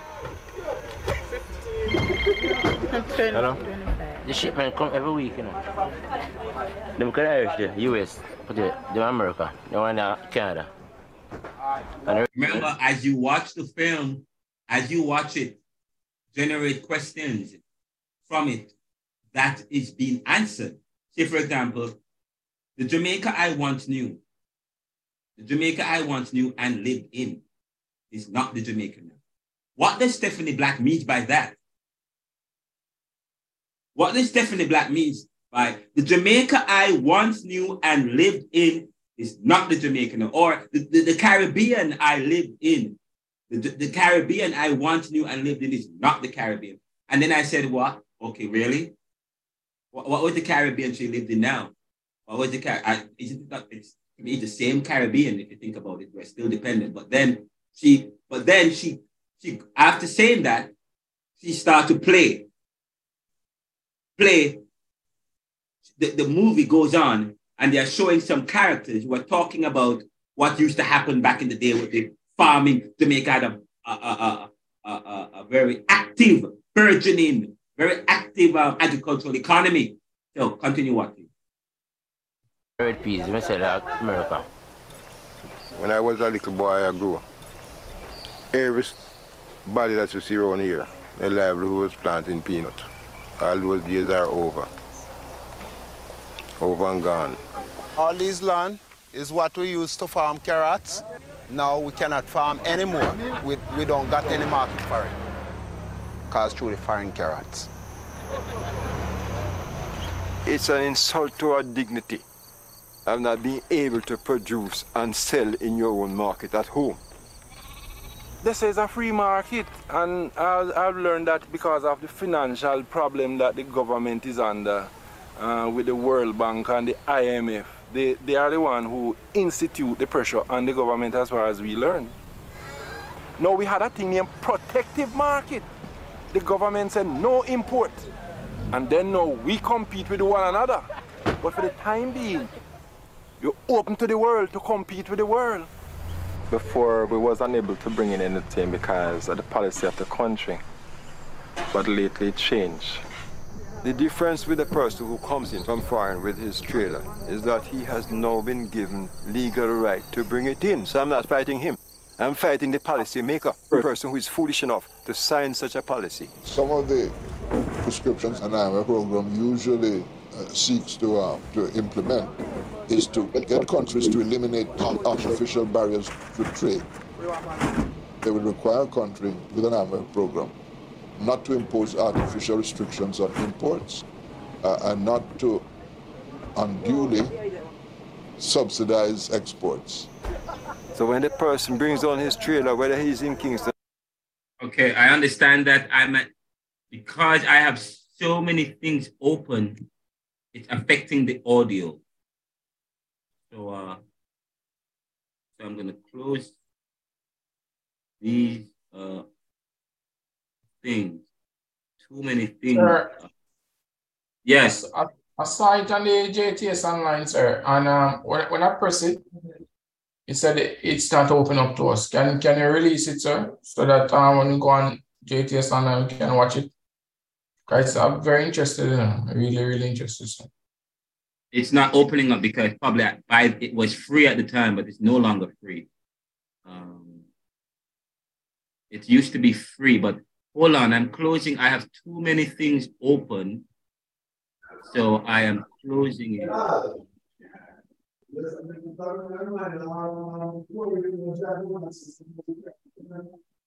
Too many things are open.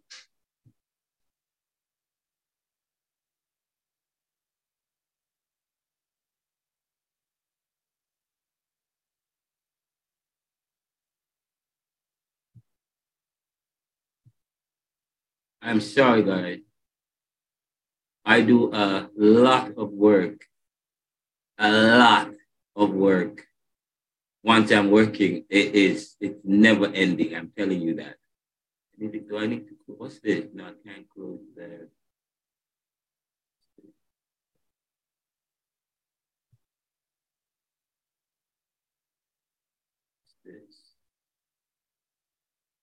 This is my new book, a short reading from neoliberal globalization reconsidered, neo-capitalism and the death of nations. I, I'm about to publish this book, um, but it's available on the podcast or the Audible, whatever. You can a short reading that speaks to some of these issues.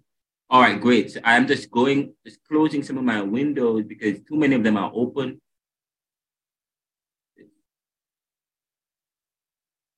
I think I've closed out the one that I really need to close. What's this?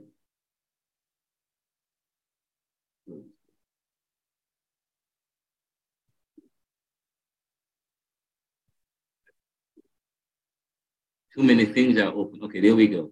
All right, now I can go back to this. And now up here, whether a farmer gets smart and get on the trailer line, he will fill his pocket of money. But what will happen to the other thousands of farmers? So you're fattening a few people at the expense of a whole, a whole culture that took years to build up. You just try it with a stroke of the pen. He holds the, the handle and you hold the blade. I mean, you know, if you, if uh, if you want the money badly Yeah. enough, then you have to agree to his terms. So he holds at the expense of a whole, a whole culture that took years to build up. You just try it with a stroke of the pen. he holds the, the handle and you hold the blade. I mean, you know, if you if uh, if you want the money badly enough, then you have to agree to his terms. So ultimately, the IMF usually gets most of their own way. Why did we think they should reduce trade barriers? The reason is that Jamaica is a very small country. It's uh, not a country which could sort of thrive by producing only for itself. We believe very firmly that countries are going to grow better if they're integrated into the world economy, and that means reducing tariffs. And it needed to allow its importers, its people access to goods from the rest of the world, rather than have them rely on this little, uh, little uh, economy. Market vendors also complained about the large number of foreign fruits and vegetables on the market, saying all of the foreign foods were hurting their business. The foreign Irish, the foreign carrot, the foreign ginger, everything full of the market. But the supermarkets seem to be doing well with overseas produce, as they're being sold for less than the local produce. So you're saying you're saying that the foreign lettuce and carrots are less expensive than the local lettuce and carrot? Yes, that's what I'm, that's what I'm saying. When you open up the, the marketplace, those who are in a better position to take, take advantage of the market do so. We import the spray, we import the fertilizer, we import the seed. So what we have to put in? Only sunlight and our impact. And if we use that right, we produce a better quality thing, but at a high cost. The problem is that we are competing with an unfair situation. In the States, nobody hires money for over 10%. The lowest cost here now is 19%, and it can be as high as 40 odd percent. In Washington, they just looked at us and said, no, no, no, no. Your inflation last year was 18%. And under the positive inflation rate theory of interest, that means we're not allowing you to lend your farmers our money, which we lend you, at 12%. You must charge 23%. I remember I took two trips, it was, to Washington to say, it is wrong, it is wrong economic policy, it is wrong socially, it is wrong to say that we must force the farmers to pay that rate of interest, or you won't lend us the money. Typically, in an IMF program, there'll be there'll be some assumption about the way interest rates are going to go. And I remember saying, which are you who are going to face an American farmer and tell him that to borrow something for his farm, he must pay 23%? I said, they'll run you out of, out of the White House and out of Congress. Oh, that's their, their business. We are dealing with your business. We use machine to farm, but the world in general use machine. So when you check it out, can machine compete with machine? The farming section is nearly completely wiped out. Anything that led to the more self-reliance on our resources was strongly discouraged because of this emerging ideology which we now call globalization. Uh, my name is Tom Lipitsky. I'm with the United States Potato Board, and we represent about 6,000 potato producers in the United States. One of the markets which we found to be of, of very much interest is right here in Jamaica. Get you up here, Mr. Harrison. There we go. Well, okay. Everybody say potato. Potato. Jamaican potato. Jamaican We had offers from Washington from some guys, a group of guys. We asked them what they wanted to buy from us, and there wasn't anything that they could buy from us. They just wanted to sell us potato seeds. We're not short of potato seeds. That's not our problem. I'll give you a joke. You talk about get goods in the United States. I sign a contract to produce honeydew melon and cherry tomato. And you know what happened? Everything I send to the package, they turn it down, say it not it not reach the standard. They say don't package good. The size that we have is not meshing with their size. And it, the system went on so so rotten with me that you know what I did? Discard it total. NAFTA or whatever they call them, a free enterprise. They're not free, they flow like the Mississippi. It flows in one direction into the Gulf of Mexico. It never goes back up the hill. And whereas the Gulf of Mexico can absorb it, Jamaica cannot absorb the flow from Europe and from North America, all coming in on us. This is our country, our turf. Give us back our market. Don't try to force your idea on us. But now you are finding that the thieves become more desperate. As a result, now we have, as farmers, have to be planning. And as I, I help you to see that we use the nail and the needle system. These pegs, they have needles. So when the thief come now to grab to grab the and to haul it up. The needle hit the hand. I have learned from the Bible at 2 Timothy chapter 3 and verse 1 that the last day here would be critical and hard to deal with. So I am looking for it to be hard. And I'm seeing it pelting me or pushing me right in a hard. But bear in mind the scripture it's hard to deal with. It's not to say can't deal with.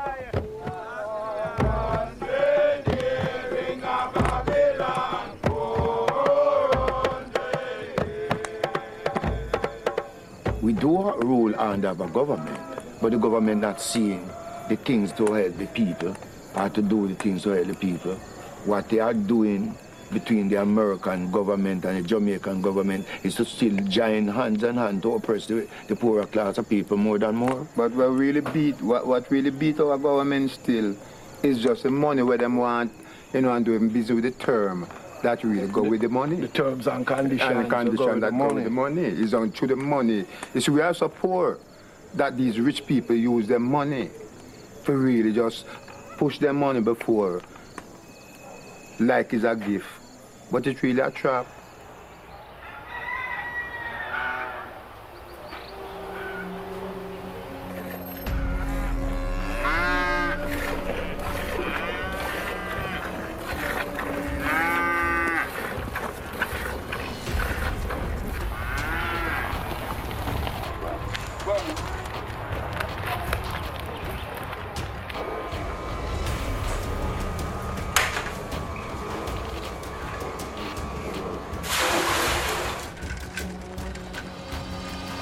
We have this dairy farm has been going from in the early 40s.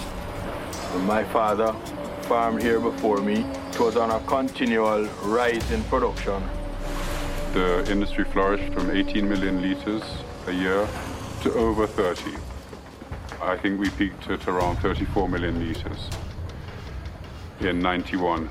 In 1992, the government entered into an agreement with the Inter-American Development Bank for a loan of about 50 million US dollars, which was to support agriculture and manufacturing. The conditionalities of those were that we should abandon any form of local subsidies and we should abandon any control of the imports of milk powder, meats, and what have you. Almost always, when we are, when the IMF is lending to a uh, country, a developing country, we'll be making loans. The World Bank will be making loans, and if it's in the Americas, the Inter-American Development Bank, which is a regional counterpart of the World Bank, will be making loans. So, you know, you couldn't get World Bank unless IMF gave you the bill of health, and you couldn't get IMF unless the World Bank gave you a bill of health, and you couldn't get either unless the Inter-American Development Bank gave you a clean bill of health. Cross-conditionality. That is when they finally had you by two nooses by the neck.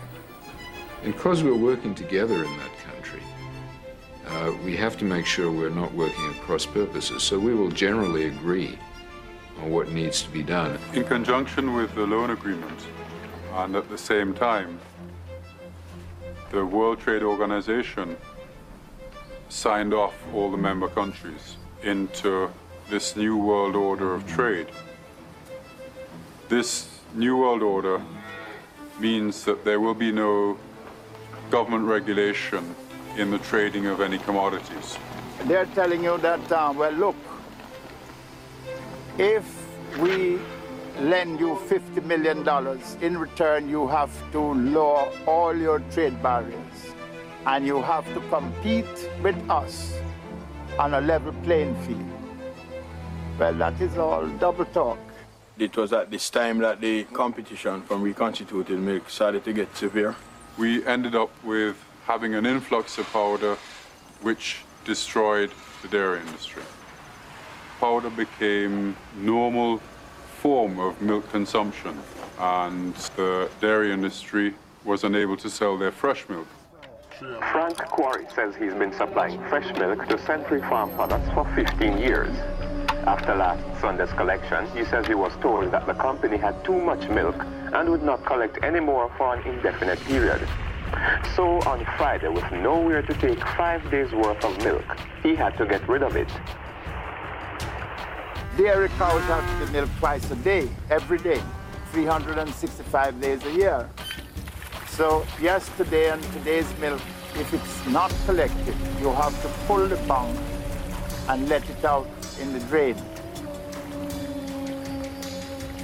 This farm produced about 3,000 imperial quarts of milk per day.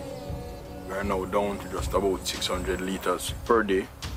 The animals that we lost represented a lot of hard work from a lot of pioneers, my dad included. And it obviously was a very, very difficult decision to make when we decided to convert them into hamburger meat. Incredible how are we able to get reconstituted milk in Jamaica for less than fresh milk when it has to be produced at a greater cost than fresh milk. It is because it is just one of a product mix in countries where they price some products to, to carry others. And uh, it's really just a huge surpluses. In certain areas, the Americans subsidize their exported milk powder 137%. Now nobody, nobody can compete with that.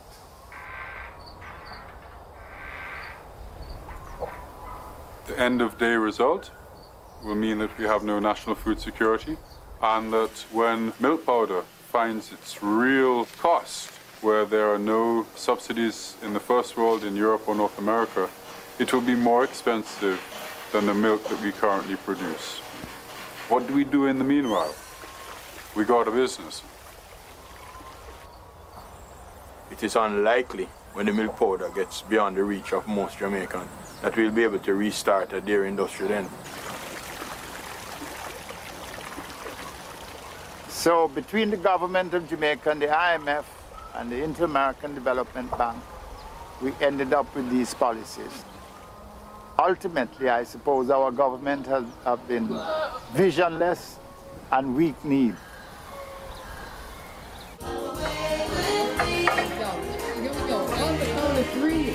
We're gonna set you free. Here we go, Johnny.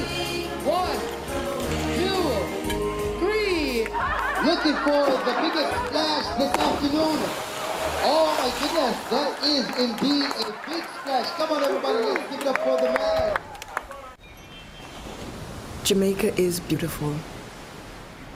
Jamaica is too beautiful. Sometimes the beauty of it seems unreal. Sometimes the beauty of it seems as if it were stage sets for a play, for no real seawater could strike that many shades of blue at once. No real day could be that perfectly sunny and bright. Oh, nice? And what might it do to ordinary people to live in this way every day? You taste a delicious Jamaican grown banana for the very first time. You wonder how it is that you've never tasted such a sweet banana before.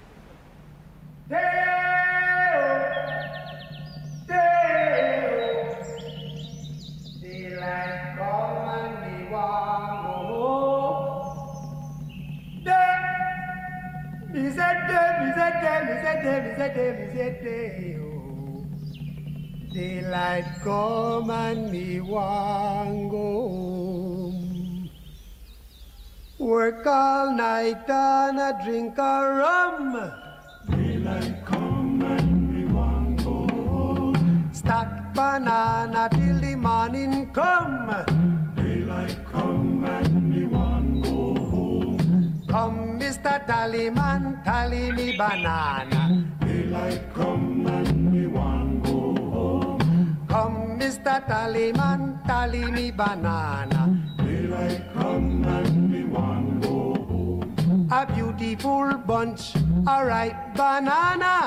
Daylight come and me want go home. Hide the deadly black tarantula. Daylight come and me want go home. Live six foot, seven foot, eight foot bunch. Daylight come foot, seven foot, eight foot bunch. Daylight come and me want go home. There is a day. oh. I actually was born in a banana farm for over the years, and I've been doing banana for all these years. Until lately, the WTO ruling has affected the industry. I've been handling banana from in the early 60s. And recently I'm not really exporting now because of the situation, the way they treat us. We produce or export, and we would love to continue export to the fullest. Jamaica produces at the moment in the region of 90,000 tons of bananas, all of which go into the UK, and that is our market. Europeans who had colonies in the past thought it um, good, let us put it that way, that they should help these colonies to overcome some of their difficulties, to get them ready for new technology, to get them ready for the future. Under the Lomé Agreement, this is an agreement between ACP countries, African, Caribbean, and Pacific countries with the European Union. The ACP countries enjoyed certain privileges because of their colonial past, and these countries in Europe feel that they should be able to give back something to the colonies in order to help them to take their rightful place in this world. As far as the banana trade is concerned, we have in Europe a guaranteed market, tariff-free. the Americans, and to be brutally frank, I think it's Mr. Lindner and his millionaires at Chiquita are pressuring the ex-colonial countries through the WTO to get the WTO to agree that these preferential rates are unconstitutional and against the WTO regime. The United States don't produce any bananas. The multinationals have set up their government to protest at the level of the WTO and affect the lives of a lot of, of people in the ACP countries. On the worrisome banana issue and the recent World Trade Organization ruling, President Bill Clinton assured the Caribbean that his country did not act to the detriment of the Caribbean. Pursuing and winning our case at the World Trade Organization, our target was a discriminatory European system, not the Caribbean nations. I made it clear that as we work toward a solution with our European partners, we will continue to support duty-free access for Caribbean bananas in the European market, and we will seek ways to promote diversification of the Caribbean economies. We have no access to the American market. The access we have is to Europe and to England in particular, and that is what Chiquita and the US are trying to kill at this stage. Big companies which are American owned, Chiquita, Dole, and they already control 95% of the world market in bananas. But these companies want the whole hog. Chiquita, Dole, Del Monte, all of this banana is being grown in Latin America. Life in Latin America is at the will of the master who owns these plantations. Salaries for the workers are pitiable low. In one instance, I made to understand, so it's one US dollars per day. And nobody can exist on that sort of thing. Surely you will be able to produce cheaper bananas at that rate, but at what cost, socially and, and morally? Por los efectos del humo de las bombas lacrimógenas. También comenzaron a ser capturados. Some Chiquita banana workers went on strike. They were literally forced to go back to work with a gun.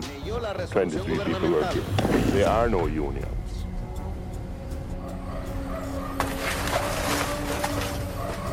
Our bananas cost us more to produce than the South American bananas.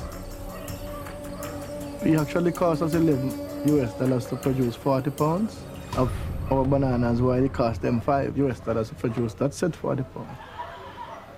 We are unable to, to, to, to match the price of the South Americans. Well, in the past, things was very bright with us. But in the present right now, things low because the production gone down very low. Two years ago, we had about 150 workers. Today, it's about 15 workers on the farm.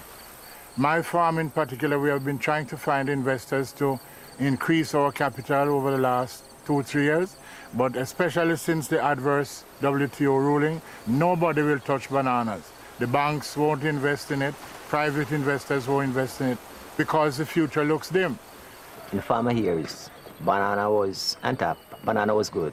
Eh, We could call it green gold in those days because a farmer could um, export his banana. He could have a nice dwelling. He could have a car. But no, you just can't. You you you you just living on survival now. No All we can do, we can plant the banana because we love to plant, right? But we can't sustain our children without banana anymore. And that is the reason, one of the main reasons find the young man in on the street now, looting and shooting, because the parents can't help them anymore. Guys, banana, just banana, we used to think of to send our children to school.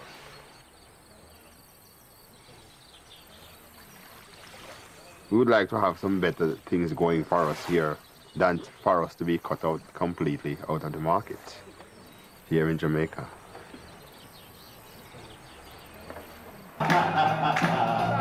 Oh,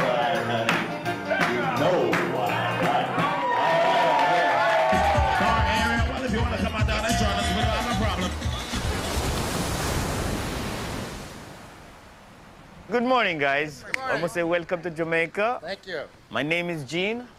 All right, I'm gonna be your driver today. Yeah, man. Must say enough respect, you know.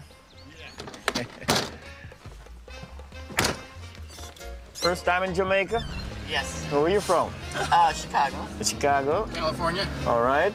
England. In, okay, I know you're driving a lift also. All right. All right. First day on the job for me. Tomorrow I go for my driving test.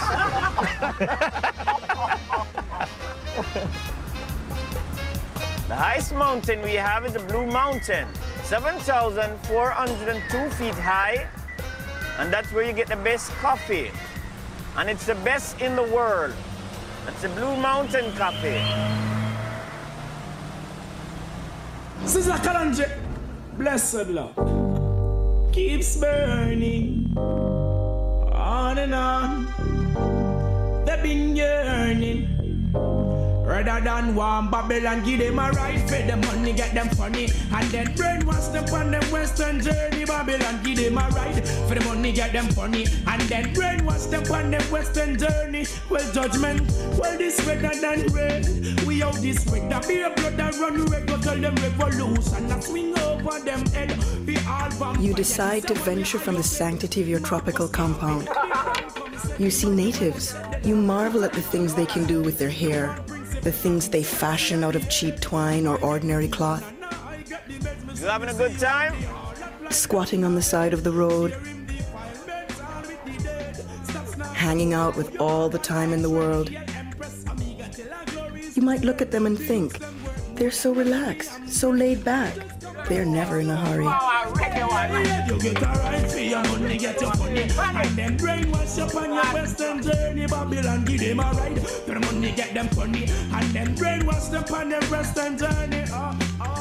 Every native of every place is a potential tourist.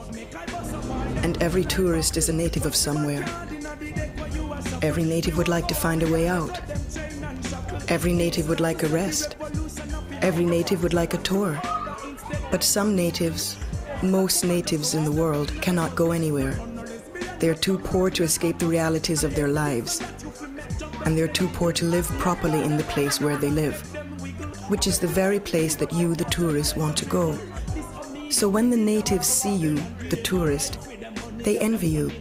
They envy your own ability to leave your own banality and boredom.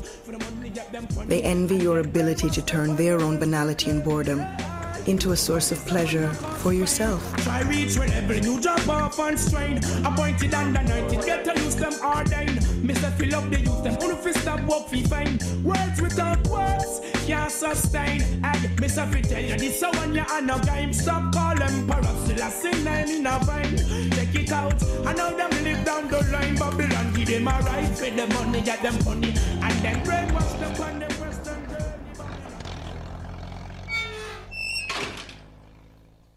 two, three, and he's off, he's off, and he's going. Oh my goodness, smooth.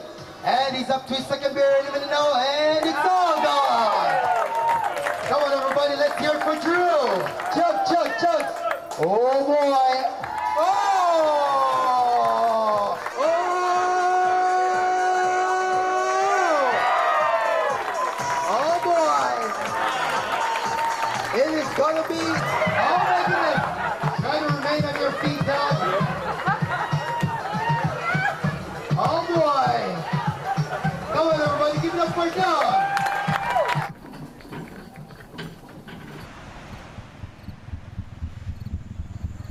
Now you imply you imply four workers. How much a week do you pay the workers? How much do you gain per day out of the workers? So all what you gain been going away and nothing been staying in the country. So the country been getting poorer and poorer. And the people be getting more frustrated more than more. Like in the free zone where we term the slave zones, you find the, the, the average worker is working far less than what that company would have paid a worker in America.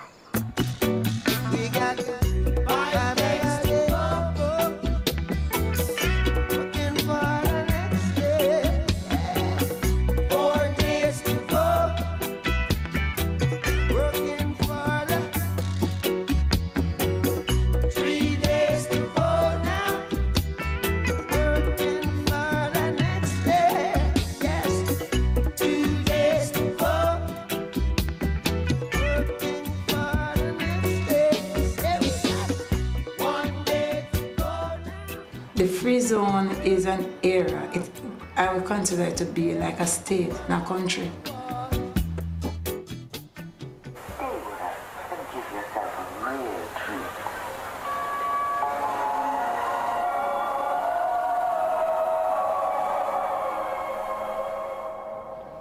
We sew, we tam- put on the label, we trim. I was sewing the pocket. The free zones came into Jamaica in the 1980s. The US government decided on a Caribbean Basin Initiative with the idea of creating a lot of employment at the lower level basis. The Caribbean Development Bank gave some money, the World Bank gave some money in order to build the actual structures. The government is paying back the loan on all the free zones. Uh, this will take some time.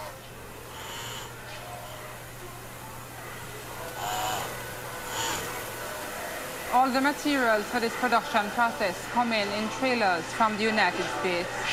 These materials consist of cut parts that are cut in the US, made in the US, and put in bundles. This also involves importation of elastic and trim and thread and all the components. I know you got. We will be finishing about just about 24 minutes, and this video will be available. But um, this is so evil.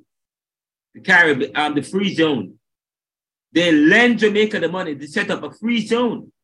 But the free, okay, but the free zone was set up by this initiative, the Caribbean, the, uh, the, this initiative.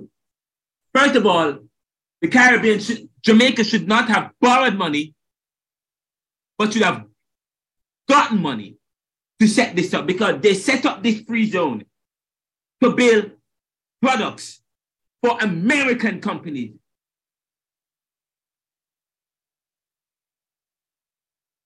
But they created a system, say, oh, wait, we don't have to do this. We could, oh my God. I never, I just, I watched this film a hundred times and I'm just learning this. I'm just looking at it really. Jamaica, the Jamaican government, the Jamaican government, okay, allowed themselves to be tricked and fooled. This free zone was created for the benefit of private interests in the US, in the garment industry, for them to, what they did was to outsource outsource the, the, the, the production of, of, of, of these goods, of these clothing, clothes. Yes? They outsourced it to Jamaica. And when Jamaica thought that, and they, but what happened? Through some deal, they created a Caribbean Basin Initiative with the gov- political with technocrats and government. And say, oh, we're going to create opportunities for investing employment but on the lower end, notice on the lower end, we're going to allow, we're going to invest in employment in Jamaica. But then guess what? The government turn around and lend the government money that they have to pay back. When in, in effect, Jamaica was doing them a favor. They were doing them a favor. Because what happened? They these companies outsourced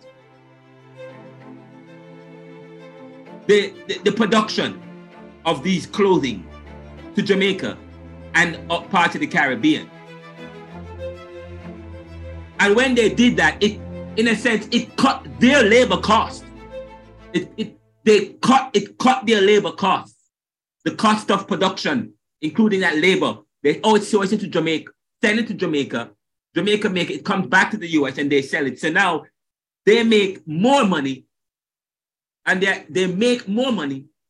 Jamaica, they can't, a lot of these countries can't even purchase the goods because they're in US dollars and Jamaica now devalue their, their, their currency. And of course, it's important for Jamaica and these newly independent countries to remain dependent. So when Bill Clinton said, oh, oh, you up can discriminate. Yes, they can. And he didn't say that he didn't he didn't say he stopped short saying, well, the European Union, Union discriminated their, their discriminatory practice. The European Union discriminatory practice of allowing Caribbean countries um, providing them preferential treatment with their banana. He didn't he didn't talk about the fact that they had this treatment because they needed it. Their former peoples former peoples that they had colonized, that were already behind. In order to get them going, they provided this as a way, as an escape. So, you know, Europe tried, but you, but America said, and North America said, no, no, it's discriminatory. Not against the Caribbean, it's against Europe. But yes, it, it, it was against the Caribbean because in doing so, it affected the Caribbean. And this free zone was ridiculous. Okay? And the Jamaican government, as the gentleman said, was weak-kneed and lack vision. Because they were borrowed money to create a, a, a free zone system. In effect, that they were doing a favor for the other, for the outsiders. Because in effect, they were creating, they said, oh, we're creating unemployment. And then they had, this is, can I tell you, I, by the way, I, as I watched the film, I created some. I wrote something about the system, the stand. Looking at I, uh, they, I, I, I got some stuff about the system which I made a note of. This is riling me. I'm sorry. This is, I'm. I sometimes I don't like watching this. It's ridiculous. But I made a note. I, I have to share this. note. I'm going to resume the film, and it's going to be available on YouTube in the library. You guys can watch the film by watching the lecture. But I said I wrote I wrote down some things. When you study this film and look at standard, the system, I asked a question. We say Jamaica and Caribbean are dependent states. The film show how post-industrial countries became de- dependent. Again, we say Jamaica and Caribbean are dependent states. The film showed, Life and Debt showed, how post-industrial countries became and are in are, are, are dependent states. And then I said, because it shows the system and what is the system? The system shows struggle, so the creating death, conflict, local conflict, infighting or between JLP, PNP, whatever the case is. Strategy of creating death, okay? Creating a world order, WTO and so on. Monetary uh, strategy of monetary, creating a crisis with OPEC and then creating an opportunity of debt and so on and so forth. Talk about laws and rules, terms and conditionality, yes. Talk about facade, talk about standards, and then, of course, the system, all of a sudden, it leads to because of the problem of agricultural problems and all of it leads to poverty. Poverty leads to crime and violence. Talk about theft and all. This is, I am riled up in this film today. That is why I'm passionate about this course. Because we are, as, as young Jama- new Jamaicans, we Jamaicans, we are the new Jamaicans now. Our, our fathers and our mothers, they had the opportunity to turn things around. Now we have the lead. Are we going to do the same thing for our grandchildren who are coming up before us? Let's finish the film. This product is made of 100% USA made material and we only assemble it in Jamaica. Trade in materials and take them from abroad and don't buy them in Jamaica. Them said they don't want to spend their money in Jamaica. You must do the colors are the size or you the shoulder part. You must finish about 10 bongo for the day. I was doing the Tommy Hilfiger. I was on that section. So for Tommy Hilfigers, Brooks Brothers. Them do like Tammy, Brooks Brothers, Richard, and uh, Mark Alexander Sports. I don't know how much them really get for a shirt, but I hear that them get a good, good amount. When I was first employed, I heard that we were to get the money in the US, but the government said no, they must change it out and give us it in Jamaican because they need the US, the country need the US. They're able to come in for a number of years without paying certain taxes. The free zone operates in the theoretical thing that it's not even part of Jamaica. It is a separate entity. So the goods come in in a container and go through guarded gates. After it leaves the free zone, it goes back onto the ship, never in effect having touched the shores of Jamaica. So those factories are not liable to local controls. They're not liable to things like income tax or certain duties, taxes, anything like that. The free zone is to give the opportunity of people to operate without the controls or the laws or the systems that normally govern a country's operation. If you get the color to sew, you have to sew the 600. If you don't sew the 600, you know that you don't get a pay for that. A lot of pressure, cause they pressure you a lot. They tell you you have to go fast, fast, fast salary that we get in Jamaica. So after work five days a week for the week to get 1,200 Jamaican dollars, which is value 30, 30 US dollars. My salary, I receive 1,005 in the US, that is 30 dollars, 30 US dollars every two weeks.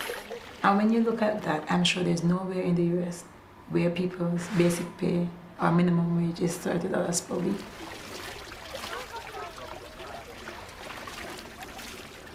This is my payslip for the second week. And they're drawing out education tax, NIS, NHT, for the health insurance. And you used to pay like NIS educational tax and stuff like that, but apparently they wasn't paying it. It was just taking that money. Because when I check it out, I don't have any, I wasn't paying any tax, but it was being drawn. You have to buy a lunch for $75, a drink for a $25. Sometimes you come home nothing. Persistent complaints about work conditions at the Kingston Free Zone led our news team this morning to investigate complaints against one factory there. The fine line workers stopped working on Monday, accusing the government of being co-conspirators in the exploitation of free zone labor by foreign companies. They say the problem began in January of last year when their pay suddenly began to be issued two weeks late, three weeks late, sometimes longer. How can that happen? No government. We don't have any government. We don't have nobody to stand for. Fine Line is owned by a larger company, Schweitzer and Associates, based in Alexandria, Virginia, USA. They were promised that the workers would not be unionized. They would not allow unions to come in. You can't talk to nobody. You can't eat. You can't get up to go bathroom. They're watching you. Miserable. It's like you're working under slavery. Besides, the people get fired and them not taking on any uh, anybody to work in the next year. And then they bring in the Chinese to, to back it up, to back up the Jamaicans. And they treat the Chinese better than us. There are even more problems in the island's garment sector this evening, with production at one factory all but stalled. Thursday, when our news team arrived, it seemed like a ticking bomb finally saw a chance to explode. East Ocean Company brought in a lot of uh, Asian workers. I think uh, maybe up to 800 people. These workers are brought in hundreds, and they they live in what, you, what we consider to be a camp situation. So they're, they're all housed in one place. We were not allowed into one of the main factories, but our camera caught a glimpse of the interior. The Jamaican workers say the women who started coming in from earlier this month are given more overtime work and hence more money. Them don't object to nothing because they are get paid in US. Meanwhile, Jamaican get paid in Jamaican currency. Can the government afford this? First of all, I thought they had to, it, it was created to, for, to provide employment. Now they're bringing in um, overseas people from China or Chinese people. Um, we talk about re- reenacting slavery. After slavery, what, what abolished, what happened? Indentured servitude, where they brought in Indians and from, from China. I mean, I'm telling you, man, it's like reenacting slavery. And then you, and then all of a sudden they said, "Oh, it's not, it's not part of the, it's not part of regular Jamaican land." But can I tell you, influx of foreign workers when the Great Free Zone promise was to alleviate those very same unemployment problems? Obviously, we're trying to provide employment for Jamaicans, not Asians. They claim that they couldn't get the people in Jamaica with the skill level that they needed for that job. If the government asks them to give us more, probably they would close down the, the factories and go to Mexico because most of them gone to Mexico because them say they are cheaper labor. You know, these companies are very aggressive to make profits and um, they're accountable to their shareholders. So they basically just went, you know, they, they're in a position to move the production to areas that are, you know, cheaper for them. I worked there for 15 years and they fire me for low production. See, I'm not doing enough. They want me to draw a thousand and I couldn't go up to it. The free trade and NAFTA agreements have impacted initially very badly on Jamaica. We've lost, I think, 18,000 jobs. It's getting worse. Sir. More factory closing down. Low wage jobs do move or gravitate to low wage areas. This is happening throughout the world, especially with the new order. The garment factory on Marcus Garvey Drive has thrown over 400 workers into a tailspin. Two weeks ago, the workers received a letter which stated that the factory would be closing temporarily for restructuring. Allegations flew that the Asian manager had dismantled and sold the factory equipment and packed their bags in preparation for a hasty departure. The factory will not reopen tomorrow, and the majority of workers have not been paid. The government built the factory with loans from international agencies like the IMF and the World Bank. They're still paying back the loans. The government is now paying us 52 cents out of every dollar that it collects in interest payments on debt. At least 48 cents to do everything else. The interesting thing is that even though the loans are being paid back now at a higher interest rate, really, because of the exchange rate, more factories are closing and more people are out of jobs. So I don't see the purpose, the real purpose has not been made. Them say free zone is for the poor, but I don't see it. I better them close down the zone. Make we organize something for ourselves and sell the product out here. I feel say it would be much better. Over 500 workers have been added to the unemployment line as Hanes Jamaica Limited ended today the weeks of speculation and officially announced that yes, it was closing its Hanover plant. A real breakthrough in combating poverty can only be achieved if these countries build up the fundamentals for growth and gain access to the investment capital of the international markets. But private capital is not going to come in and help you with your infrastructure, to help you develop an adequate educational system, to help you develop a good health system. Private capital is not going to come and take a chance on developing your agriculture so that you can really do a lot of the feeding of yourself. It is understandably only interested in how can it make a quick, safe buck. And no quarrel. What else would it be interested in?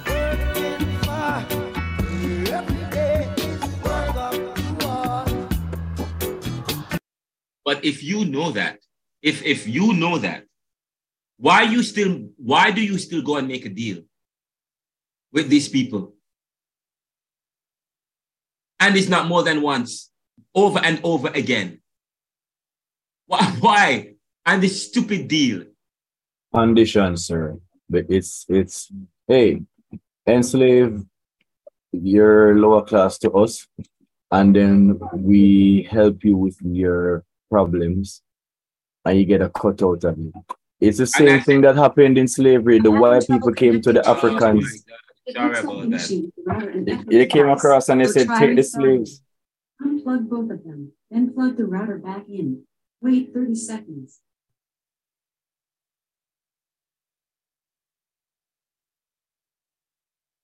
Sorry, go ahead. It's it's what you one of the things you've been trying to, or you have been showing us. You've been stating and implying that when Europeans came to Africa, however they did it, they in, they managed to warp the thinking of the leaders of Africa to turn against their own people. So that's what we're seeing perpetuating in this, the last 10 minutes or the scene of this movie slash documentary. The, Yes. the, the, the white slave master comes to the, the utopia, enticing its leaders who are spineless, weak, corrupted by their own greed, and turning their own people to be enslaved. It's the same thing, and it's going to continue unless a generation like us does something about it, but understands the sacrifice, the compromise, and the possible martyrdom that is required. But I don't know if my generation is willing to fight for with the passion that the cause requires. I don't think anybody here, uh, the sound of my voice, maybe not even me, but I'm probably a little bit more empowered, is willing to do the sacrifice necessary to fight for this cause because it will take some sacrifice. It will take even some dying for knowing that eternity is actually the greater reward. But there's also the issue of education. You look at some of these countries and you look at African American communities, not only not only in, in the Caribbean in terms of, but you look at post-industrial countries or post or sorry, post-colonial people or post-independent people, know, formerly oppressed or people who are now free, who are now have some civil rights. They have very poor educational outcomes, and I believe that that's a strategy. Okay, their or their education is diluted so they cannot think they don't so the thinking is not as they don't we don't we don't think in critical terms to be able and and as if people don't want to academic stuff they're, they're not interested in academic stuff. They're not interested in reading anymore and thinking deeply. And, and the, the, the strategy behind the, our reality is systematic and it is strategic. And we have to think, start, no, start, that's why I start. Critical thinking is important. Strategy. Not one word.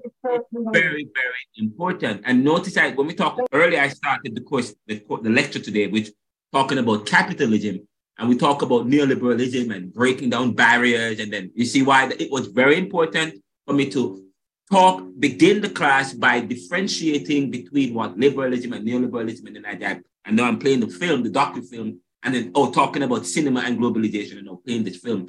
But this film places blame. Well, and I can ask you that. Who does where where does where is the blame lies? And of course, okay, the blame lies with the politicians, the blame lies with the IMF and the World Bank.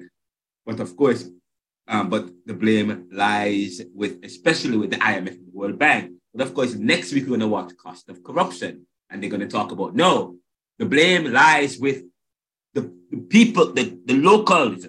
The blame lies with the government. They, they, they, they're pointing finger, but they've had investment. The blame lies with them, and of course, even in this film, they suggest weak need. Our politicians are weak need or you know, I mean, because and in fact, they are, as I said to you, Michael Manley, they know these, knows these, know these things, but he still they still went ahead and negotiated them and still accepted the condition. And still, okay, you know, and then and then this dumb free zone that that they had they that they created, they created based on the initiative from these people from the from, from the World Bank or the, the, the investors from overseas. They approached Jamaica and say, hey, we have a great deal. You just need to give us some money to create the factory. but we lend you the money, though, you know. We lend you the money, but you have to sign to it and so on and so forth. And the thing is, and the fact that Jamaica was creating a problem because you know Jamaicans wanting Caribbean people and these you know after if they don't get their way they're going to demonstrate. Fine, they're demonstrating. We're going to go somewhere. They pack, they close, they brought people in. They were still demonstrating. They pack up shop and went somewhere to one of the other countries where there was where wages are low. And that's what globalization did. Globalization and neoliberal globalization created an opportunity for this to happen. Where if one country is creating a problem for capital, they can up and even go to somewhere else. Or they can threaten you and say, well, if you do not do X, Y, Z, then we will leave. And of course, that's what happened. All right, they, they left. And, and now they're left with a, a, a billion of dollars in loan, which they, I don't think Jamaica should be paying back. They should fight this loan. It, it makes no sense. That's what I'm talking about strategy. They do not understand, understand strategy. They don't think in terms of strategy. And they lock, same I said Haiti, turn around and pay this 24 billion to France. I'm like, excuse me? I don't care if US don't recognize my freedom. I don't care if France don't recognize my freedom. I am free. We are free, and we're not paying nobody for no, no $24 billion. Okay? And we're going to develop the local and make our country um, self-sufficient enough. And then when people see and want, want our product, so that people can't deny, but they have to come to us and say, okay, let's let's buy Jamaican. That's part of the discussion. That's part of the violence. Where I am not going to follow the rules and the conditions and the and they tried it a little bit. They tried it a little bit when we start when you start to study. But let me finish this video and then some of you might have to go. That's fine. I'll make the video available the entire lecture available on YouTube, and I'll send you guys a link to the YouTube feed. But I, um, I don't want to lose this, so I'm just going to. The next thing you know, I stop it, and next week I don't have access to it, so I'm just going to run this video, and um, and then you can access it probably by Sunday. I'm going to try and start uploading it now at the end, but it may it's going to take a while, so it probably won't be available until tomorrow, sometime tomorrow. Okay, but um, let's finish watching the question of where is the power in the IMF, first, um, the votes of each country are in proportion roughly to its size in the world economy. So the US has just over 17.5% of the vote because it's the biggest economy in the world. And Japan has the second most votes and Germany the third. So in that sense, the US is by far the biggest single voice. To change anything in the IMF, you need 80% of the vote. And I think the United States and Western European countries control more than 80% of the vote, which means that you can't change anything in the IMF unless you get their approval. Them and them economical plan still can't find a solution. Borrowing money for lend. World Bank and our friend.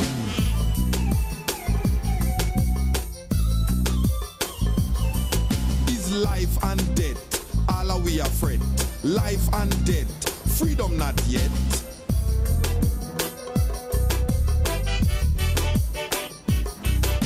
Farmers get a blow, foreign food so and so. American farmers get a upper hand, while our farmers going one by one.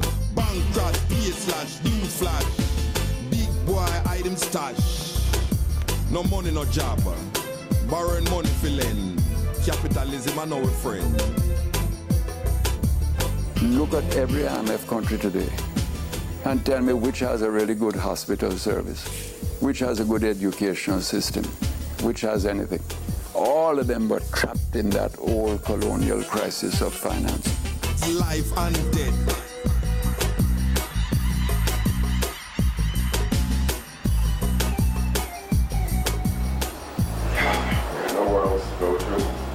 Uh, to the IMF and the World Bank. They found it viable enough and came to our assistance.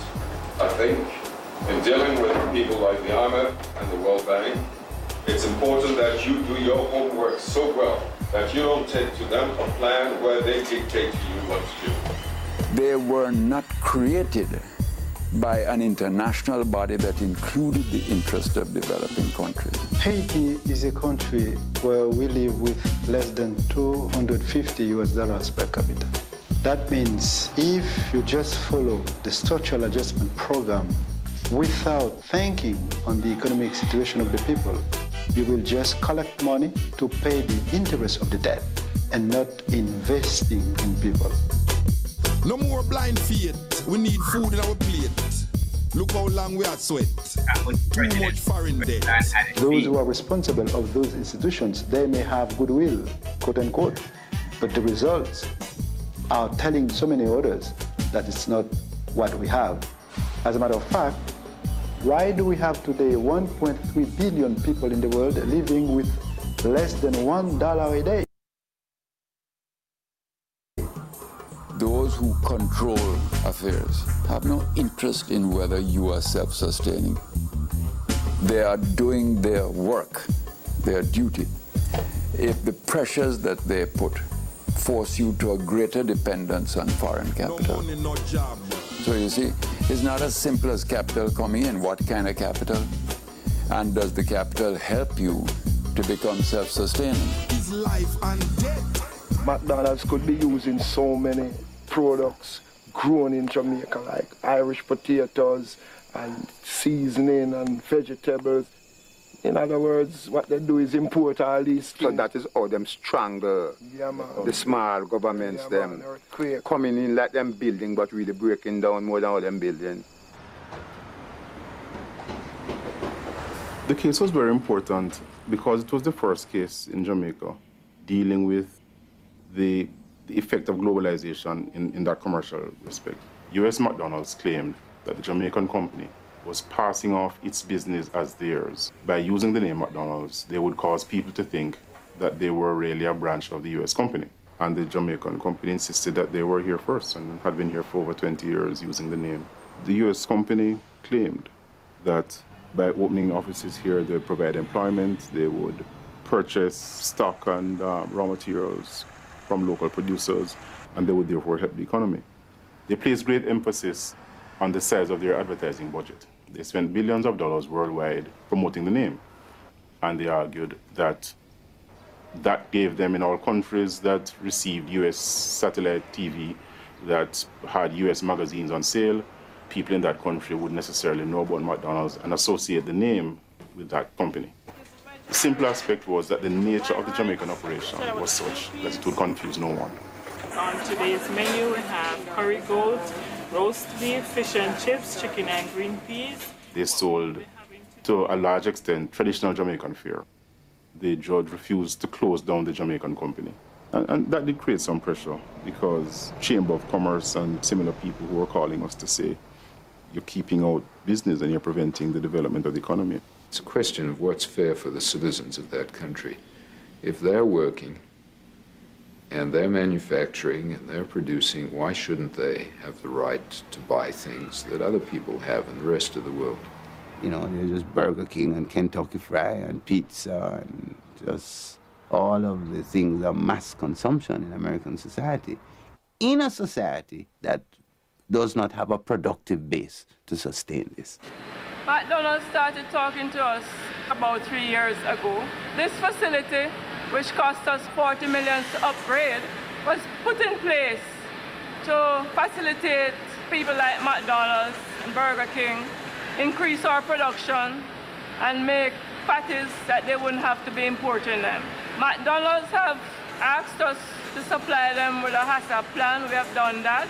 We have made burgers for them, which they have sampled and found to be okay. In fact, the taste has been much better than the ones they had imported, but we still have not been able to supply them. Beef farmers from several parishes who've been hurting from the importation of less expensive meat today vented their frustrations against fast food giant McDonald's. Yeah, well, I've been in farming from 1977.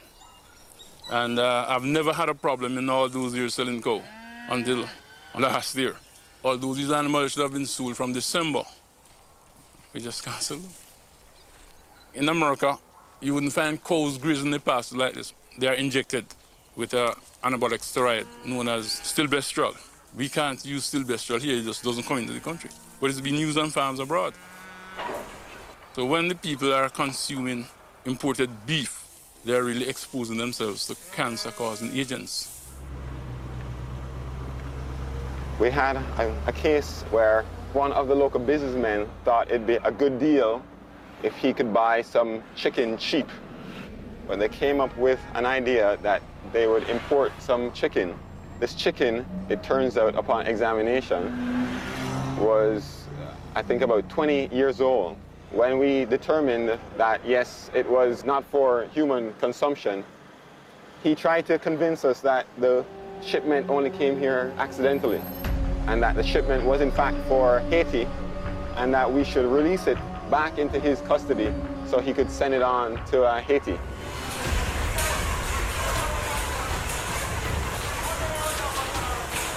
I've been in America I never seen nowhere in the store where them sell chicken back. But yet I see leave America and come to Jamaica. Well, it's from slavery, you know. Remember, slavery was that the master would eat what he considered the better part. And then the slaves would get the refused. So the, the back and the neck and the tail and the foot and all these things is like a third world country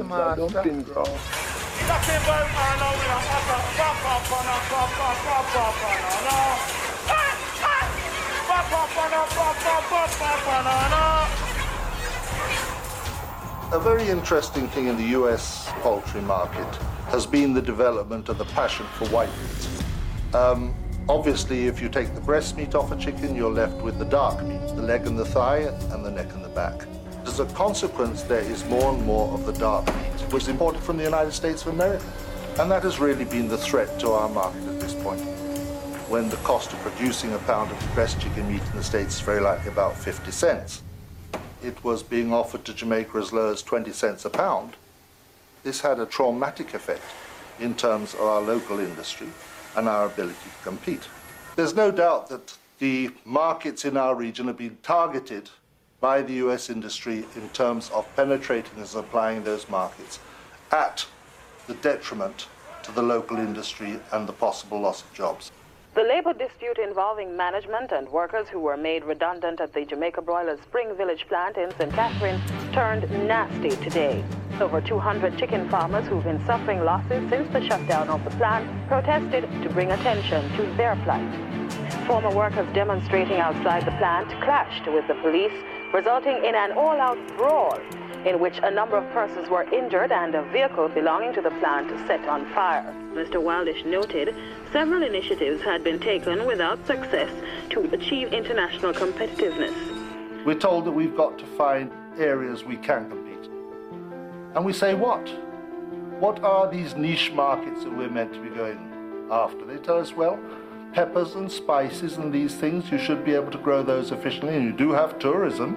Karen, you are right in the white. Glenn, you are right in the green crab. And Robin, you are right in the yellow. So on the count of three, we're going to set the crabs free. Remember, no sudden movements. One, two, three. All right.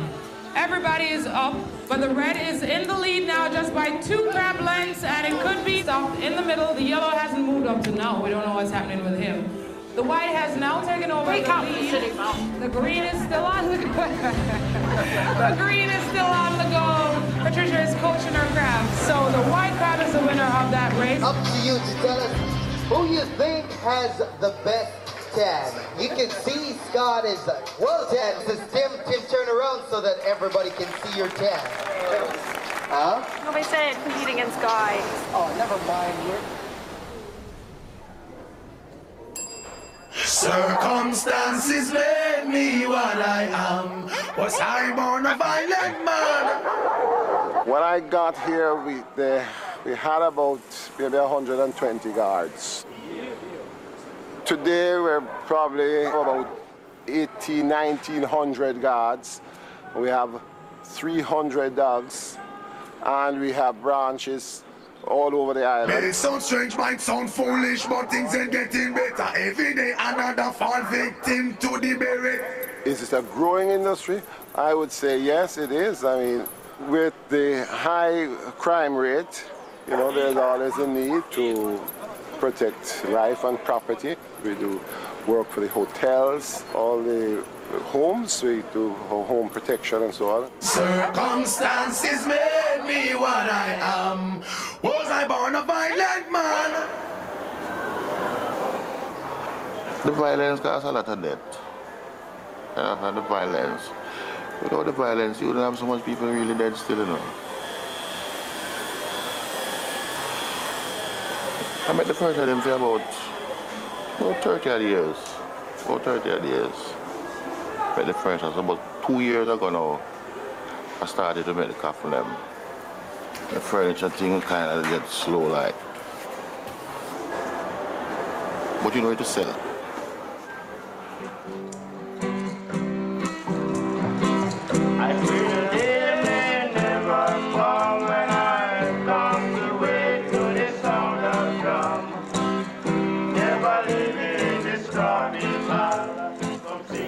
And in the end, you know, you struggle, you survive, and much, much suffering later, I suppose you slowly begin to come out the other end.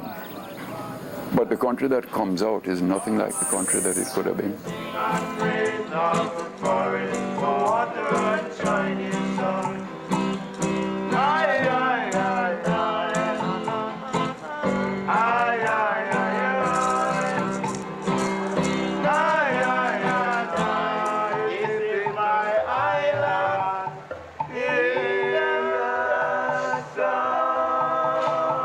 Undeniably, globalization has provided enormous opportunities for growth, investment, and transfer of know-how and technology. Where does Jamaica stand now uh, is interesting. Incidentally, there is an IMF program with Jamaica at the moment. We're not lending them money, but we have what's called a staff monitored uh, program. We don't have an IMF agreement. We are following what the IMF would have wanted us to do on an agreement anyway. So the influence of IMF is still very much here. We're not getting any IMF money, but we're still doing what they want us to do.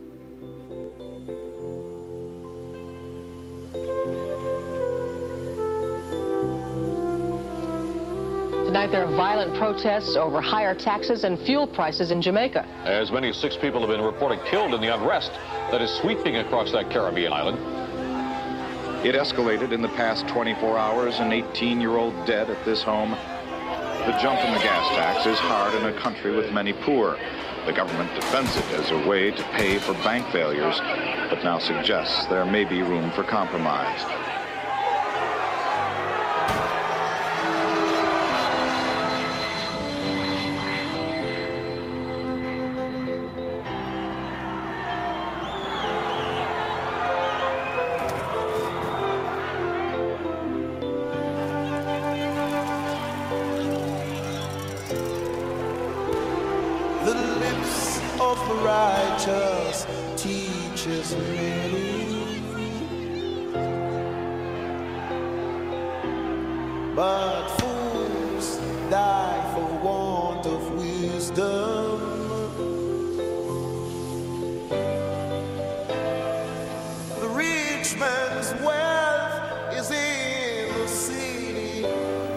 And to this day, the crisis in the UN, if you want to know, is the continuing demand of the so-called third world for a voice in strategic IMF policies so that they become sensitive to our interests. Vexation of the soul is vanity.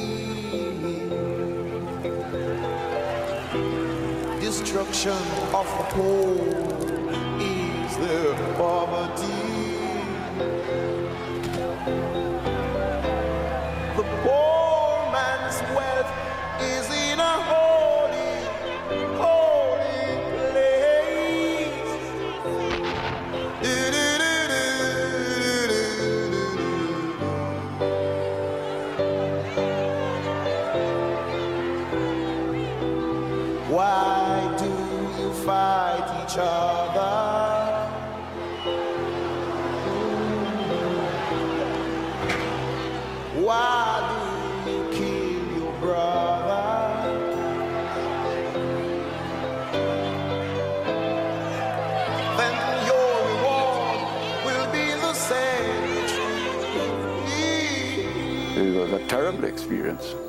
You're just constantly, it's like you're just living a walking contradiction every day of your life. So you can imagine that we eventually had to go to them and eventually had to sign an agreement with them. was really one of the bitter, traumatic experiences of my public life.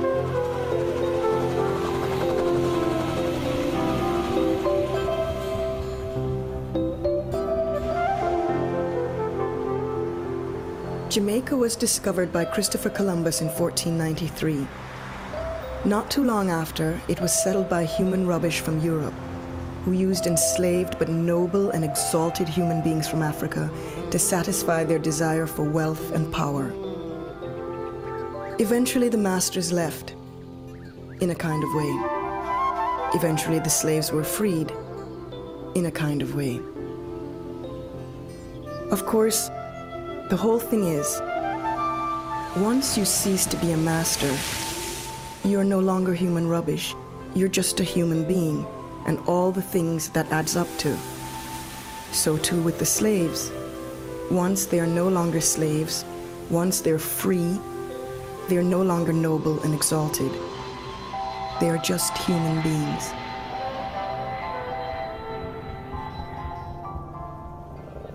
It's not enough for one man once. There's enough to feed the people in the world. Man must share for Jaja loving and cares for everyone. It's not enough for one man once. There's enough to feed the world. So be still, Babylon.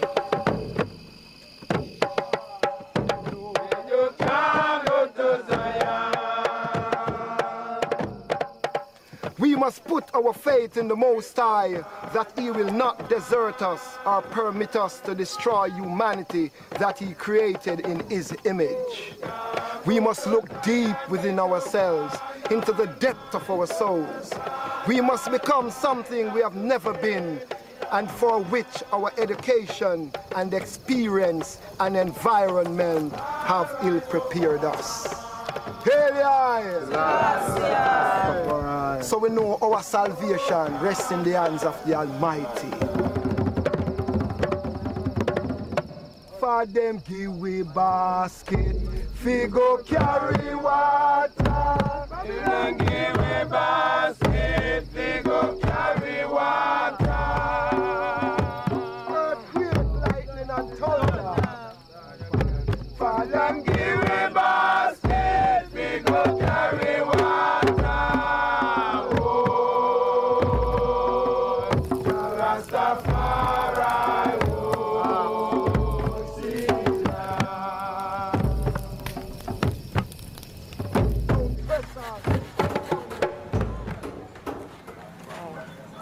Economic basically for us doing this plantation is to suffice people who cannot buy the the colorless and other things for dearer price than we doing it. We're trying to make ourselves self-reliance and self-production like we're planting callaloo lettuce. We want onion, beets, carrots, and other protein but the land is too small for us and we are forceful people who will put out the production and in the country if the government look for people like forceful people like us who will put out production we can have our own thing to supply our our own country. So we'd have a basical, forceful people. If you come to Jamaica as a tourist, this is what you will see.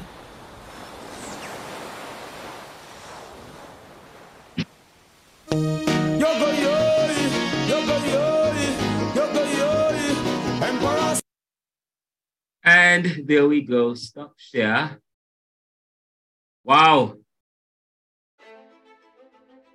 I um I want to ask you because time is of the essence. What a powerful I just want to wrap this class up by saying um uh according to the, the last scene, it says we Rastafari, the former emperor of Ethiopia, guy was reading one of his readings, says that we were our experience and our, our and, and our education has ill prepared us and so these guys say, who we look to? We look to the I and I.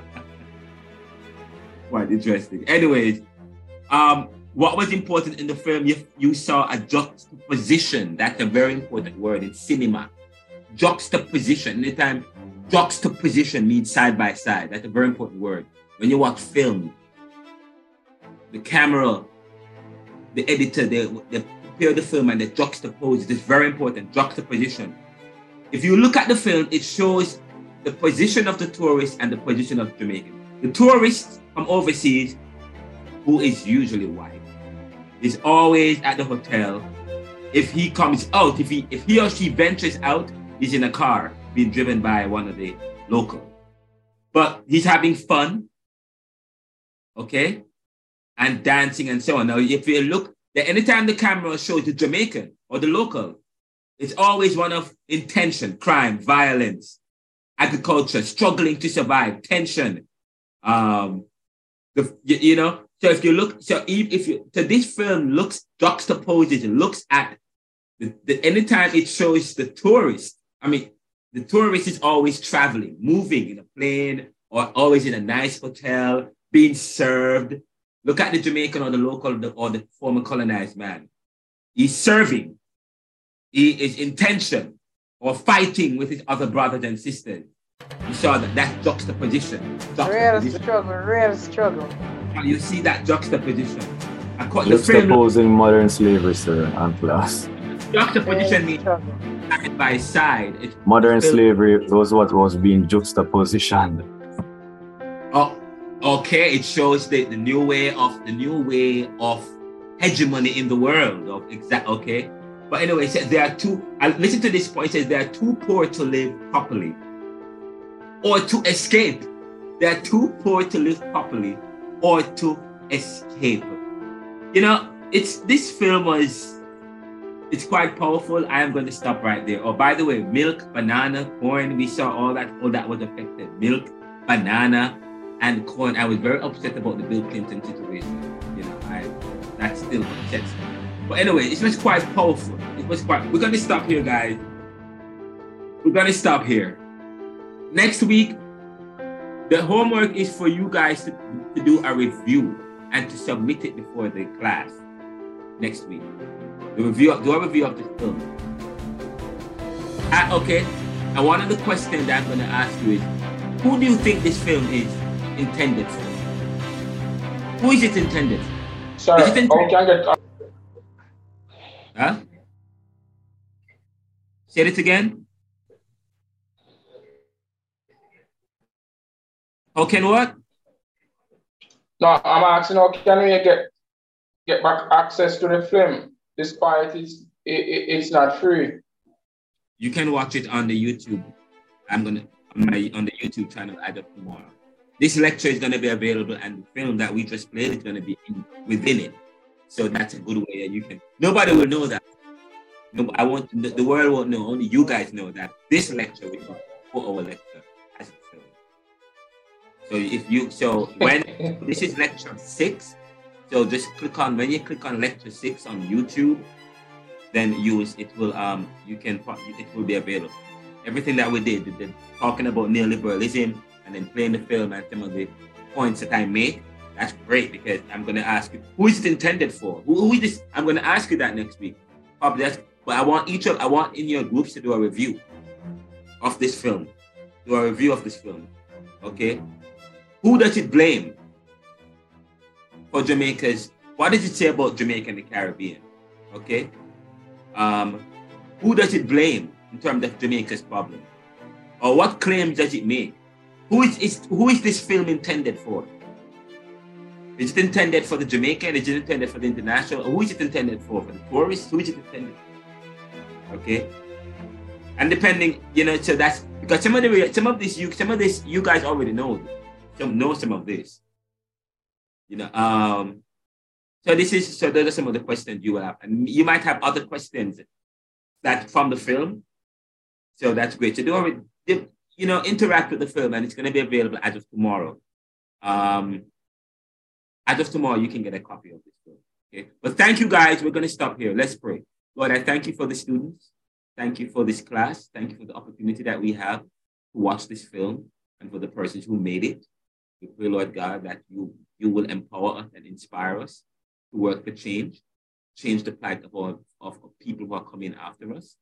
Pray, we pray that Caribbean people and our leaders will not be weak, need, and lack vision, but there'll be vision, people with vision and people who are empowered to make the right decision, to act on behalf, to be bold enough to act on behalf of their people or, or in their people's interest without being hamstringed by condition by conditions and, and rules and dogmas, Lord God.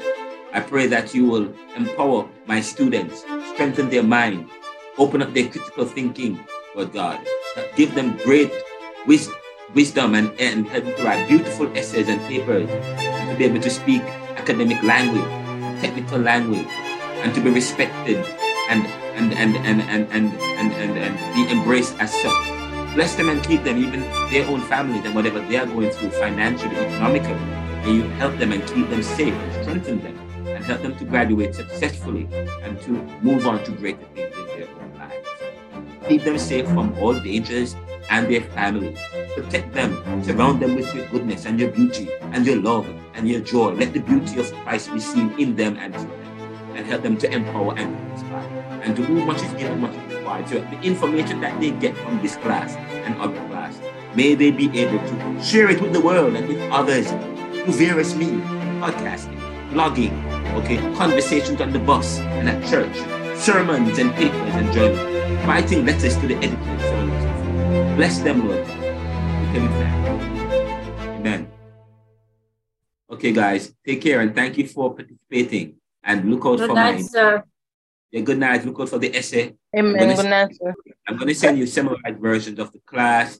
It's gonna be available on YouTube if they don't flag me for copyright issues. Since this new Sir, um, if not, I'm gonna send it to you straight from Zoom. Yes. Before you go, you uh, at the beginning you were talking about an assignment. You mentioned that you would say something else on it. Assignment for this week is to do a review of the film that you just watched um, in your groups. Um, and secondly, uh, the, um, last week you guys got an assignment to do a question about Haiti um, and questioning Haiti's independence and why it's can do that. You can answer those two questions together. So submit. So in your groups, so I need you guys to submit at least a two, one to two page paper that answers the question that you were given last week assignment. Okay, you already get. Uh, you know, I'm the good thing about my class is that I give you a lot of the answers. So it's for you not to put it together in a very good way, in a, in a beautiful way, in an academic way, it together answer the question. The second thing is for next week now. Next week, the, the assignment is to do a review of this film. Okay? And one of the questions that you should answer in this film who do you think that the creator of this film? Who, who is it created for? Who who do you think the audience is? Okay, and why do you think that? All right, and then you can ask about um, it or and other considerations. Say, for example, you might say it places blame on Jamaica situation overseas, or you might say, well, I think it places blame on Jamaica, but also on the, the government. But it briefly mentions the government. It doesn't really, and then the government also Michael Manley. But it didn't talk about Edward Seaga. You notice? That's the next thing about this film. A critique. It doesn't speak about Edward Seaga. It doesn't speak about Jamaica Labour Party. Um, where is Edward Seaga in all of? Edward Seaga has, you know, where is he? So in a sense, you wonder if this film is kind of lopsided. It, it, it's more an opportunity. It really, it it kind of projects the People's National Party and Michael Manley. Talks more about them. It doesn't talk really about Edward Seaga. You don't see anything about Edward Seaga at all. Okay, and what and and and so on. But um, but you see him trying to defend himself and so on. But I noticed that. Where is Edward Seaga? In all of and that is why and in this course i noticed that um, the previous professor in this course and so on they talk a lot about michael manley there was nothing about edward i updated the course to include stuff about him because he's very important and i'm very i'm an independent. I don't believe in promoting and PNP. i promote both sides okay? Edward seaga was quite important in terms of talking about he, he was very important in terms of Bank of Jamaica financial development and cap Reaganomics and so on. He's, he's one of the fathers of that. Okay, and his insights are powerful. Okay, so um, you don't see him featured much in this film, uh, but you see a lot from Michael Manley. Uh, uh, okay, and Witter, and um, they are all those are all socialists. You don't see people like from people who are more on the softer side, like Edward. All right. Anyways, so you can come up with that critique, and maybe you could say, "Oh, I don't think this this film does justice to Jamaican situation." And you have to and say why. Okay. So those are some of the approaches you can take. So see, I'm answering the question. That's the beauty. My class is not hard, and I provide you with all the answers. All right, guys, that's it. Take care. You will have this available by tomorrow midday. All right, good. Thanks.